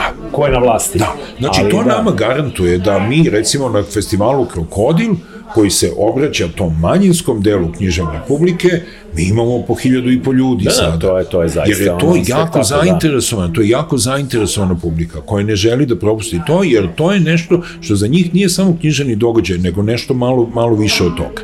I onda smo mi osetili da u tome postoji snaga i ovi, radili smo iz godinu u godinu smo mm -hmm. sa grupom i tebi da Raste, ne, ne, smo- pa da pričamo o publici Ovaj, koja, koja da. ovo će gledati i slušati. Ovaj, Dakle, to je raslo iz godine u godinu, povećavao se broj inostranih gostiju i postajalo, kažem, se kao veći pokret. A kad to prerasta u nešto veće? Pa dobro, mi smo onda ovaj, e, pokrenuli nekoliko aktivnosti koje nisu se ticale samo ovog festivala mm -hmm. ovde. Ako se sećaš, mi smo u početku imali one festival, uh, krokodil na točkovima, da. gde nam je bilo jako važno da putujemo sa festivalom. Ovaj, uh, I 2000, pokrenuli smo krokodokodil, mm -hmm, 2010. ja da. mislim, de, dečju, dečju verziju festivala, a 2012. smo uh, ustanovili našu rezidenciju za pisce. Da i počeli smo da pozivamo pisce da borave Dobro, po mesec dana. To je bitan moment, moramo reći, ta saradnja a, sa fondovima koji, koji podržavaju to sve je, i tu, tu je, imate neke partnere stalne koji su, čini mi se... Pa ništa u tom svetu ne, nije da, toliko da, stalno. Mora da se aplicira da, iznova i da se svake godine da, sve ispočetka. to je jedna mukotrpna stvar, yes. to ako se su u domenu kulture, a to u kulturi ako se u domenu književnosti. Znači, ta količina novca koja se usmerava na te strane se srazmerno smanjuje i smanjuje, veličin, količina aktera je značajna, mislim mislim, to su uglavnom evropska sredstva gde apliciraju ljudi iz različitih evropskih zemalja. Na svu sreću, pa Srbija može da učestvuje u tim fondovima koje se odnose na EU zemlje, da. ovaj, tako da mi možemo i da pravimo različite partnerstva sa nama sličnim organizacijama u drugim evropskim zemljama, ali sve je to jako mnogo papirologije, to znači raportiranja, zapravo, da. jako da. mnogo energije i uvek si u stanju nesigurnosti, ti možeš da planiraš i da radiš na nekom projektu godinu dana jednostavno da se to ne dogodi jer ne može da dogoviš da. sredstva. Kod nas stvar komplikuje činjenica da naše institucije, ajde da kažem jedan razumljivi aspekt toga je da su siromašne a nešto manje, pitanje, ma, pitanje, malo manje... Pitanje distribucije novca je takođe problematično. Upravo je to ono što sam htio da kažem. ali se ne, loše se troši. Tako je, tako je. Znači, on se ili distribuira tako da se uvali jednom kao, kako se kaže, omiljenom da, da, da, trenutnom pa dobro, akteru, dvo, dvorskom umetniku, da. sceni, tako je, ove, let's not name names, ali no, ove, to je, svi pa, da, se radi, da. Ove, ili je druga, drugi model, kao, hajde da mi to raspačamo, da svima damo pa malo. I onda svi dobiti da kiriki, svi dobiju ništa. Da, da, da, dobiješ znači, ono. I to je sad to tako jednostavno pomalo nerešivo, a onda recimo neke druge stvari koje potpuno su u domenu nejasnog, recimo naše ministarstvo kulture i dalje nema određenu fioku na kojoj piše rezidencijalni programi za pisce. I onda oni uvek imaju isti problem, nisu slikarske kolonije, nisu, ne možemo da ih smestimo, ne znamo kako to. A recimo, u mnogim zemljama, u skandinavskim zemljama je to jedna jako važna alatka onoga što se zove javnom diplomatijom, kulturna je, diplomatija. Tvoji pisci odlaze, pre, predstavljaju te u nekoj zemlji, ne dolazi neki soft, profit. soft power koji oni koriste. A to je soft power, zato što oni na najbolji način, jako prirodno to rade, ne dođe neki tamo ono pri, naučeni ambasador pa deklamuje nešto, nego oni jednostavno eto cool su i super su i onda počneš i bend i ovo i tako, to su recimo Ukrajinci jako dobro opet ukapirali i oni sada imaju jednu invaziju, ja gledam i Andri Ljubka i razni drugi drugari ovaj, iz Ukrajine, oni su sve vreme u Stokholmu, u Berlinu, ovamo, onamo, oni idu i promovišu i sebe kao mhm. pisce i, i, i Ukrajinu, da. scenu, ali i Ukrajinu kroz to. Niko njih ne primorava da oni sada imaju da, da, da, da. Uh, politički program. Da. Nije stvar u tome uopšte, nego samo prosto da budu, da budu tamo jednostavno. To podiže svest. Ovaj, da. Kad si već da- spomenuo Ukrajinu, to mi je, to mi je jedna tema koju, pošto se približavamo kraju, ne bih da zaboravim, jako mi je važna, a to je, ti si par puta sproveo te, te humanitarne posete Ukrajini, i, išli ste, nosili ste određena sredstva, kupovali su se knjige, e, donirali ste opremu za prerano rođenu decu, ako se ne varam i sve ostalo. E, kako je to bilo iskustvo? Pa, mi smo... Mislim, redka svetla tačka ste s ovog prostora koja se založila za, za, za Ukrajinu i za, za tamošnje ovaj, ljude koji ono zaista žive u paklu već godinu dana. Znam kakvog ste toplog zeca prošli zbog toga i, i, i, i koliko ljudi zaista a, imaju potrebu da da pljunu, da zamere, da osude nekoga ko će podržati na bilo koji najhumanitarniji mogući način neku stranu koja je njima iz nekog razloga zla. Ovaj, pritom sami ne činići ništa da podrža ovu svoju stranu, što je takođe mnogo govori o njima, ali ajde da se ne bavimo njima, pošto nisu bitni i, i, i mizerni su. Hajmo samo ukratko o tim posetama, kako je to izgledalo, kako je to iskustvo i koliko je tebi bilo to značajno. Pa ja sam evo spomenuo Andriju Ljubku, da. koji je naš zaista prijatelj ovaj, koji je zaista jako ovaj, tablirani mladi ovaj, ukrajinski pisac, ali i prevodilac sa našeg mm -hmm. jezika i zaista kao i u svim tim kulturama gde ne postoji ta infrastruktura skauta, agenata i rađetih stvari, prevodioci naravno silom prilika uzimaju tu ovaj, ulogu na sebe i da nije Andrija i recimo Alje Tatarenko uh Mhm. -huh. i nekoliko prevodilaca. To je fenomenalno kako je razvijena prevodilačka scena sa našeg jezika u Ukrajini. Ovaj, ne bi bilo izdanja mnogih naših pisaca, i Miljenka je on prevodio, Aha. i Basaru, i mene, i mnoge, mnoge ljude. Ovaj, I zaista je on fenomenalan naš prijatelj i mislim, meni je iz tog jednog osjećaja odgovornosti, ako ništa drugo, bilo toliko intenzivno neprijatno kada je krenula ta nesumnjiva agresija. Mislim, da. stvari su nekada, možemo mi da komplikujemo, ali stvari su nekada jako jednostavne. Su očigledno znači, ako da imamo vidiš, dve zemlje, jedna zemlja ulazi u drugu zemlju Napada i drugu bombarduje i zemlju. ruši. Da, Molim, da. čekaj, znači, ajde da komplikujemo kada se ta zemlja povuče nazad u svoju, Da, pa u svoje granice, onda možemo da se vratimo na komplikovanje. Da ali, i razloge ali i uzroke i sve šta ostalo, god, ali šta da. god. Znači, please, ono, znaš. I to je meni prosto neverovatno koliko su ljudi imaju potrebu za zlom. To se ono što se po našem društvu uviđa, ali dobro, ta, pravo si potpuno, ne treba se tako, trošiti da. na to. Mi smo tada, već na početku, Andrej živi u Kijevu sa svojom porodicom ovaj, i oni su se vra- do, preselili u Užgorod, a Užgorod Mhm. se nalazi na krajnju zapadnoj ovaj, delu Ukrajine, na samoj granici sa Mađarskom i sa Slovačkom. Aha. I onda je tu već krenulo dosta humanitarne pomoći da prolazi i kao i mnogi, ili da kažem skoro svi Ukrajinci. I to je ono što je meni kod Ukrajinaca jako impresivno.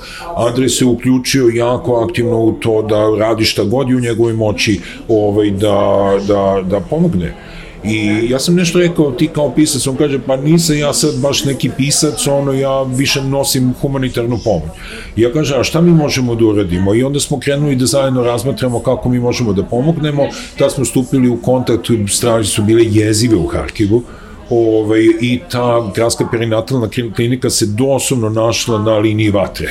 I, i oni stupio u kontakt sa ovaj, uh, uh, upravom klinike i oni su nama dostavili spisak njihovih potreba i to je bilo jako, jako mnogo stvari, a istovremeno mi smo pratili bukvalno u realnom vremenu kako oni prilikom svakog granatiranja trče sa inkubatorima Sa preranođenim u podrume, da. da, da, i u te neuslovne, a mislim, mi smo prošli taj pakao sa norom i znamo koliko je teško sa... I u, na, u najmirodopskijim u uslovima. najboljim uslovima, a da, dakle kamoli u održate tu decu u životu, a kamoli omogućiti im da odrastaju u nešto što liči na funkcionalna ljudska bića, jel? Ove, I za nas to bilo jezivo i onda smo mi odlučili da, da učinimo šta god možemo i već u početkom marta mesa, mislim, to je zaista su dani bili u pitanju, smo mi raspisali prikupljanje humanitarne pomoći i pošto smo imali taj jedan intenzivan odnos sa Institutom za neonatologiju u Beogradu, oni su nam uh, donirali četiri raskodovana neonatalna respiratora, što je jedan jako važan komad opreme za preživljavanje ovaj, prevremeno rođene dece, ali je to trebalo servisirati, a to mogu samo ovlašćeni serviseri i sve to postoji jako komplikovano. Građani u to vreme su jako slabo reagovali, jako slabo reagovali. Ja Ne, ne, to, nažalost, tebe onda smo se vozili kroz Ukrajinu, jer smo mi onda odlučili, mi, prvo bitno smo mi hteli da odemo do Užgoroda, a onda da to, i onda smo rešili da odemo skroz do Harkiva i da sami ovaj, predamo tu, tu našu zakupljenu humanitarnu pomoć i dok smo se vozili, to su hiljade kilometra, mislim, 1200 km je od Kroz- Užgoroda do Da, da, da. 1400 km. Da, da, do Harkova. A 800 km od bliži je Užgorod Beogradu mnogo nego Harkov. Ove, I onda Andrej kaže, a koliko ste vi stvarno para sakupili? Ove, a ja kažem 350 evra jer to toliko smo sakupili za tri meseca. Međutim, uleteo je ovaj, Srpski filantropski forum, Fond B92, Forum CFD Aha. i oni su nam omogućili različite stvari, tako su mi kupili neonatalne pelene i formulu ovaj, za prehranjivanje Da, da, da. te dece i servisirali ovaj, te respiratore i odneli sve to ovaj, tamo. A onda smo u tom drugom ovaj, drugoj aktivnosti stupili u kontakt sa socijalnim centrom u Bliznjukiju, što je to maleno mesto, to je zapravo naselje, to mm nije mesto koje više služi kao administrativni centar za sela iz te krajnje istočne Harkivske oblasti prema Donjecku, ovaj, o, o, gde živi 3.500 ljudi, a ušli im je preko 5000 izbeglica. Da, to je Jer je tu neposredno je, u blizini linija Linija fronta. fronta, da. I onda isto oni kad su nam dostavili spisak svojih potreba, nekako te gane kada vidiš da 2023. godine nekome je neophodno potrebna konzervirana hrana, topla odeća, pelene za starije, Najosnovnije stvari, da. ali najelementarnije stvari, Moram da kažem, ovog puta su građani neuporedivo bolje reagovali. Jedan veliki broj donacija koje smo iskupili smo zapravo skupili od građana. Građani... Mislim da se malo svest ipak promenila, jer, e, kao kažem, nešto što je možda pre godinu dana izgledalo kao nije baš najjasnije, sad su neke stvari postale malo jasnije, Meni je malo određenom tada isto broju bilo ljudi. tužno, jer je definitivno bilo i tada jasno da ljudi ginu. Ne, ne, I šta te ali- više briga, šta te briga za bilo ne, koju... ljudima koju- je potrebno, ne znam, ne znam, mislim, a, ako se ne uklapa u njih, u narativ koji je njima blizak, njima treba vreme da to stvare i da prihvate. Dakle, da se sve, da je bilo obrnuto, da je Ukrajina napala Rusiju, što je malo teško zamisliti, ali ovaj, bilo bi jedan na jedan, naravno, i, i Srbija bi bila vratno najveći donator to Da, pomoći. da. Ovde je obrnuta situacija i ovde, mislim da prosto treba vreme, ali mislim da je to jedan pozitivan pomak. Pa, znaš šta, Ajde, evo isto, da gledamo na ovaj, taj način. da, mi, mi smo gledali zaista, mi smo gledali čak i ovaj, evoluciju čitavog antiratnog ovaj, tog pokreta, ako se to uopšte tako i može nazvati. I recimo, interesantna stvar je ono, znaš kako kaže engleska, we didn't see it coming. Da. Recimo, mi smo imali taj upliv ogromnog broja Rusa. Ko je mogo da zna da ne bi bilo antiratnog pokreta da nije bilo ruskih izbeglica Tako u je, Srbiji? tako je. Jer većina ljudi u tom pokretu su zapravo ljudi iz Rusije, koji osjećaju empatiju prema Ukrajini, koji Oni osjećaju... znaju čega su pobegli. Da, koji znaju čega su pobegli, koji saosećaju i koji u jednom ambijentu koji nije posebno prijateljski nastrojen prema, prema njima, njima, da. da, gde oni žive na tim turističkim vizama od po mesec dana, gde na svaki mesec dana moraju da odu do Bosne, pa da se vrate, pa da gledaju magičnu kuglu, oči li im onaj udariti pečat ili neće, i će se odjednom naći u nekom čudnom vakuumu, a gde za svaki svoj pokret postoji jedna budna ambasada Aha. Rusije koja je u jako dobrim odnosima sa vlastima ove zemlje, koja motri šta se dešava, Na koji- koji gde će vrlo, se vrlo, ti tačno vrlo, vrlo vratiti- tesno isprezi. Da, i šta će da odeš u kao Holandiju ili Nemačku? Gde Aha. ćeš ako ti Srbija odbije vizu? Gde, koji Da, je to da. jedini mogući put? Mislim, prosto ti ljudi ulažu jako, jako mnogo onda su se stvorile te ukrajinski ili mešani kao Rusi, Ukrajinci, Belorusi zajedno protiv rata i te neformalne stvari kao recimo Krokodik gde se zaista jako aktivno smo se uključili u to da omogućimo različite vrste pomoći i kažem preoblikovali smo svoju rezidenciju za pisce i demografija našeg uh, k- krokodilovog centra se značajno promenila. Kod nas uglavnom borave ti demokratski nastrojeni Rusi i Ukrajinci, mi smo omogućili njima da koriste naš prostor takođe za različite stvari, uključivali smo se u razne aktivnosti kao što su protestne šetnje, obeležavanje godinu dana od agresije i znači na različite načine skupljamo humanitarnu pomoć, kupovali smo knjige da donosimo za ovde, 400 knjiga smo doneli na ukrajinskom da. jeziku za ovdašnju ukrajinsku dijasporu i prosto nekako pokušamo eto da učestvujemo u tome na jedan način koji je za nas moguć i da time makar pošaljemo nekakvu poruku ovde u društvu, pri- pritom da postoji jedna vrsta empatije ipak u ovom društvu, a sa druge strane da ne moraš da čekaš da sada UNICEF nešto uradi, jer zaista nekako možeš ti to da uradiš. Apsolutno. Nemamo mi neku infrastrukturnu moć, ali pametovanje često ovaj, nadjača sve. Ja se sećam šta smo mi primali, ka, kaže, pa što niste otišli u Jemen, kad je bilo, što niste u Jemen odneli kao respiratore? Pa aj ti uzmi respiratore i odnesi u Jemen. Pa ne, Kao, ali znači, ono, svako, svako, je slobodan da organizuje Tako je, sopstvenu znači, humanitarnu pomoć. i- Humanitarna pomoć funkcioniše Tako na taj način da je ovom detetu ili starom su potrebne i ovom detetu, i ovom detetu, i onom detetu. Ti ne možeš svoj deci to da Tako pomoći. je, A ti si pomozi procenio detetu. si da, okej, a ja ću da pomoći. ovom detetu, a Tako ti pomozi onom detetu, pa će možda ta deca biti pokrivena. Tako je. Ali ako ti samo sediš i kucaš svoje neviđeno pametne misli na temu bilo čega, i uzvišenije, da, da. uzvišenije, I to možda pogrešiš. teško, znači, pa da, pa da. Znači, ne što se tebe to konkretno tiče, nisu deca u Jemenu, zahvaljujući tvojoj pameti, dobila te respiratore, Naravno. ali eto, zahvaljujući našoj pameti su neka deca dobila te respiratore. veliki, tako veliki da, je problem koliko s jedne strane uh, taj online svet, društvene mreže olakšava neke stvari, ubrzava informacije. Nažalost, toliko negde o ljudima, određenim ljudima, čini mi se daje neku mogućnost da jer se pravi pametni ili po dva, ono još gora varijanta po meni, a to je da lupe, lupe like i misle da su obavili humanitarni deo. Da. Ove, što, kako je rekao, a, ništa se iz fotelje neće završiti, dakle mora ono dupe da se digne i da se, i da se radi. Da. Uopšte ne pričam sad o uverenjima, dakle to što si rekao, idite u Donjeks pa nosite pomoć eh, nastradalim Ja ne Rusima, tamo nikakve, niko vam da, ne brani i naravno, sigurno tamo da. ima stradalih ljudi, sigurno ima ljudi da koji ne treba, samo što je to prosto, ok, ti si izabrao ovo, uradio si to, oni neko urade nešto drugo i svi smo srećni, ali tako? Tako. Osim što neće uraditi. Da. A sad u celom tome, evo, što smo opet sve pričali, ovaj, kažem, vraćam se na početak priče, i, ovaj, koliko je tebi intenzivno pisanje vremena trebalo da završiš ovu novu knjigu?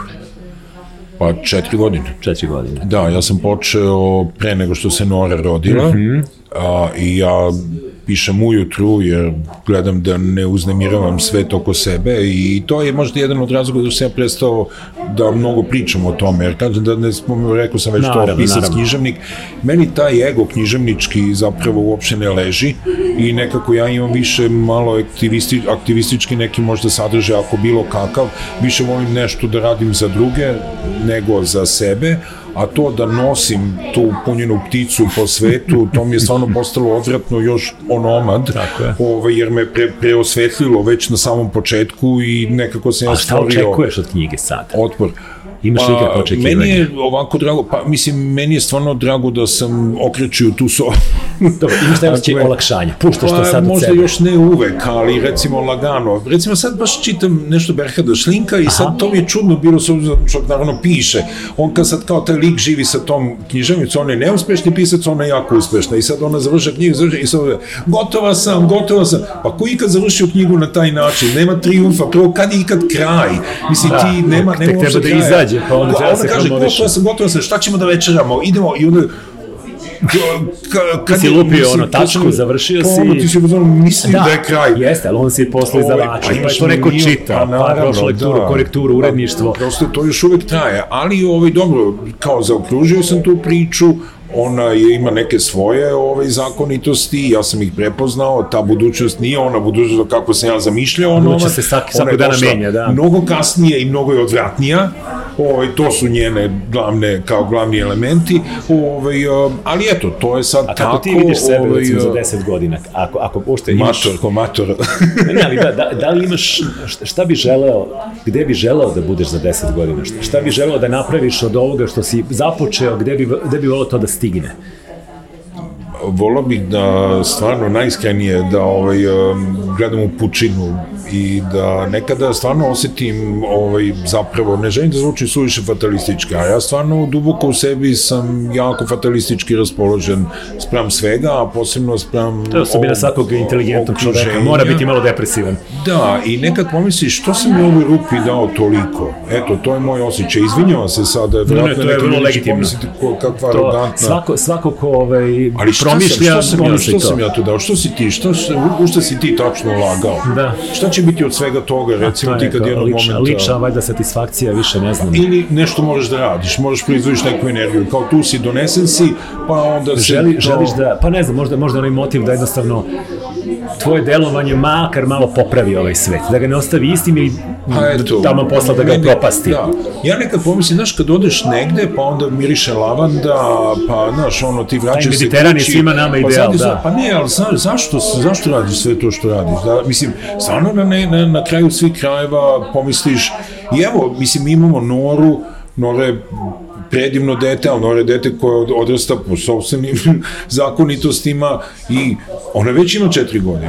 Ona da. će za dve, tri godine da mora, da, mora će da se suočava sa ovim društvom. Ja već sada osjećam određene strahove. Misliš da, bi, da, da, da, da je možda ideja menjanja da... okruženja bi bila dobra i za nju i za vas? Da. Znači, možda ćemo ono sledeći razgovor za koju godinu voditi preko Zuma ili možda na nekoj terasi na moru. Pa nešto, ali dobro mislim, rešenje. ne, ja ne želim kao sad da kažem, e, čao drugari. Ne, razumem odoh, potpuno, ali moraš da promišljaš ovaj, zapravo. Ali, ne, ali nekada stvarno, znaš, pomislim, to udaranje glavom u zid ovdašnje, znaš, i da stalno Dođe do određenog zamora, to je ne, pa, neizbežno. Pazi, evo šta smo sve pričali, kad je ikad... I, I šta smo sve prošli da bi stalno imali da počinjemo iz početka. Da, da, da. I sad da se vratimo, eto to, te 80. 81. gde su opet te zakone, ja sam dobio batine, to nismo spominjali isto, mm. kao pankre, ja sam pre maltretiran 72. zbog praktično to krivozboja. Mislim, stalno ti se taj ambijent uvlači... Neki bullying je uvek tu, da. da. Ako ne, onda država i društvo, dakle, ako, ako ne pojedinci, da. da. Tako da, eto, mislim, nisam ja ni samo zadovoljan, ni, ni ti se osjećam kao ostvareno, završeno, niti na bilo koji način nisam stavio tačku ni na šta. Uopšte mi nisu jasne godine, to ne, samo ti deluju kao nekakva pouzdana stvar dok ih još nisi dosegao, ali gde, kažem, kao, kaže ovi slovenci kao 2000, ja pomislim, ujebote, 60 godina. Da. Mislim, i meni samo to deluje potpuno, potpuno sumanuto, da. znaš, ali, ja kao. Pa da, nekako je neobično, ono, verovatno nije neobično nekom ko ima 20, pa, pa, pa me gleda, znaš, ali nekako meni je, ja imam taj problem sa tim poistovećivanjem, tako da zapravo ne znam šta da kažem, jer sa jedne strane ja ne bih da rušim mostove i mi smo sa krokodilom, kao što si rekao, ipak napravili neku infrastrukturu i ona je onako dosta o, solidna, ovaj, a, i onda promišljamo zapravo Milena i ja, jer mi to zajedno da. radimo, šta tačno treba da radimo, ali definitivno jedna od opcija je da se malo pomerimo od Hvala ti puno da sad. E. Još samo malo i ustaću, odvešću te negde daleko. Prati moju senku, trgni si, pusti da te vrtlog nosi. Trgni si, pusti da te vrtlog nosi. Sat neumoljivo kuca, a ti stojiš voice.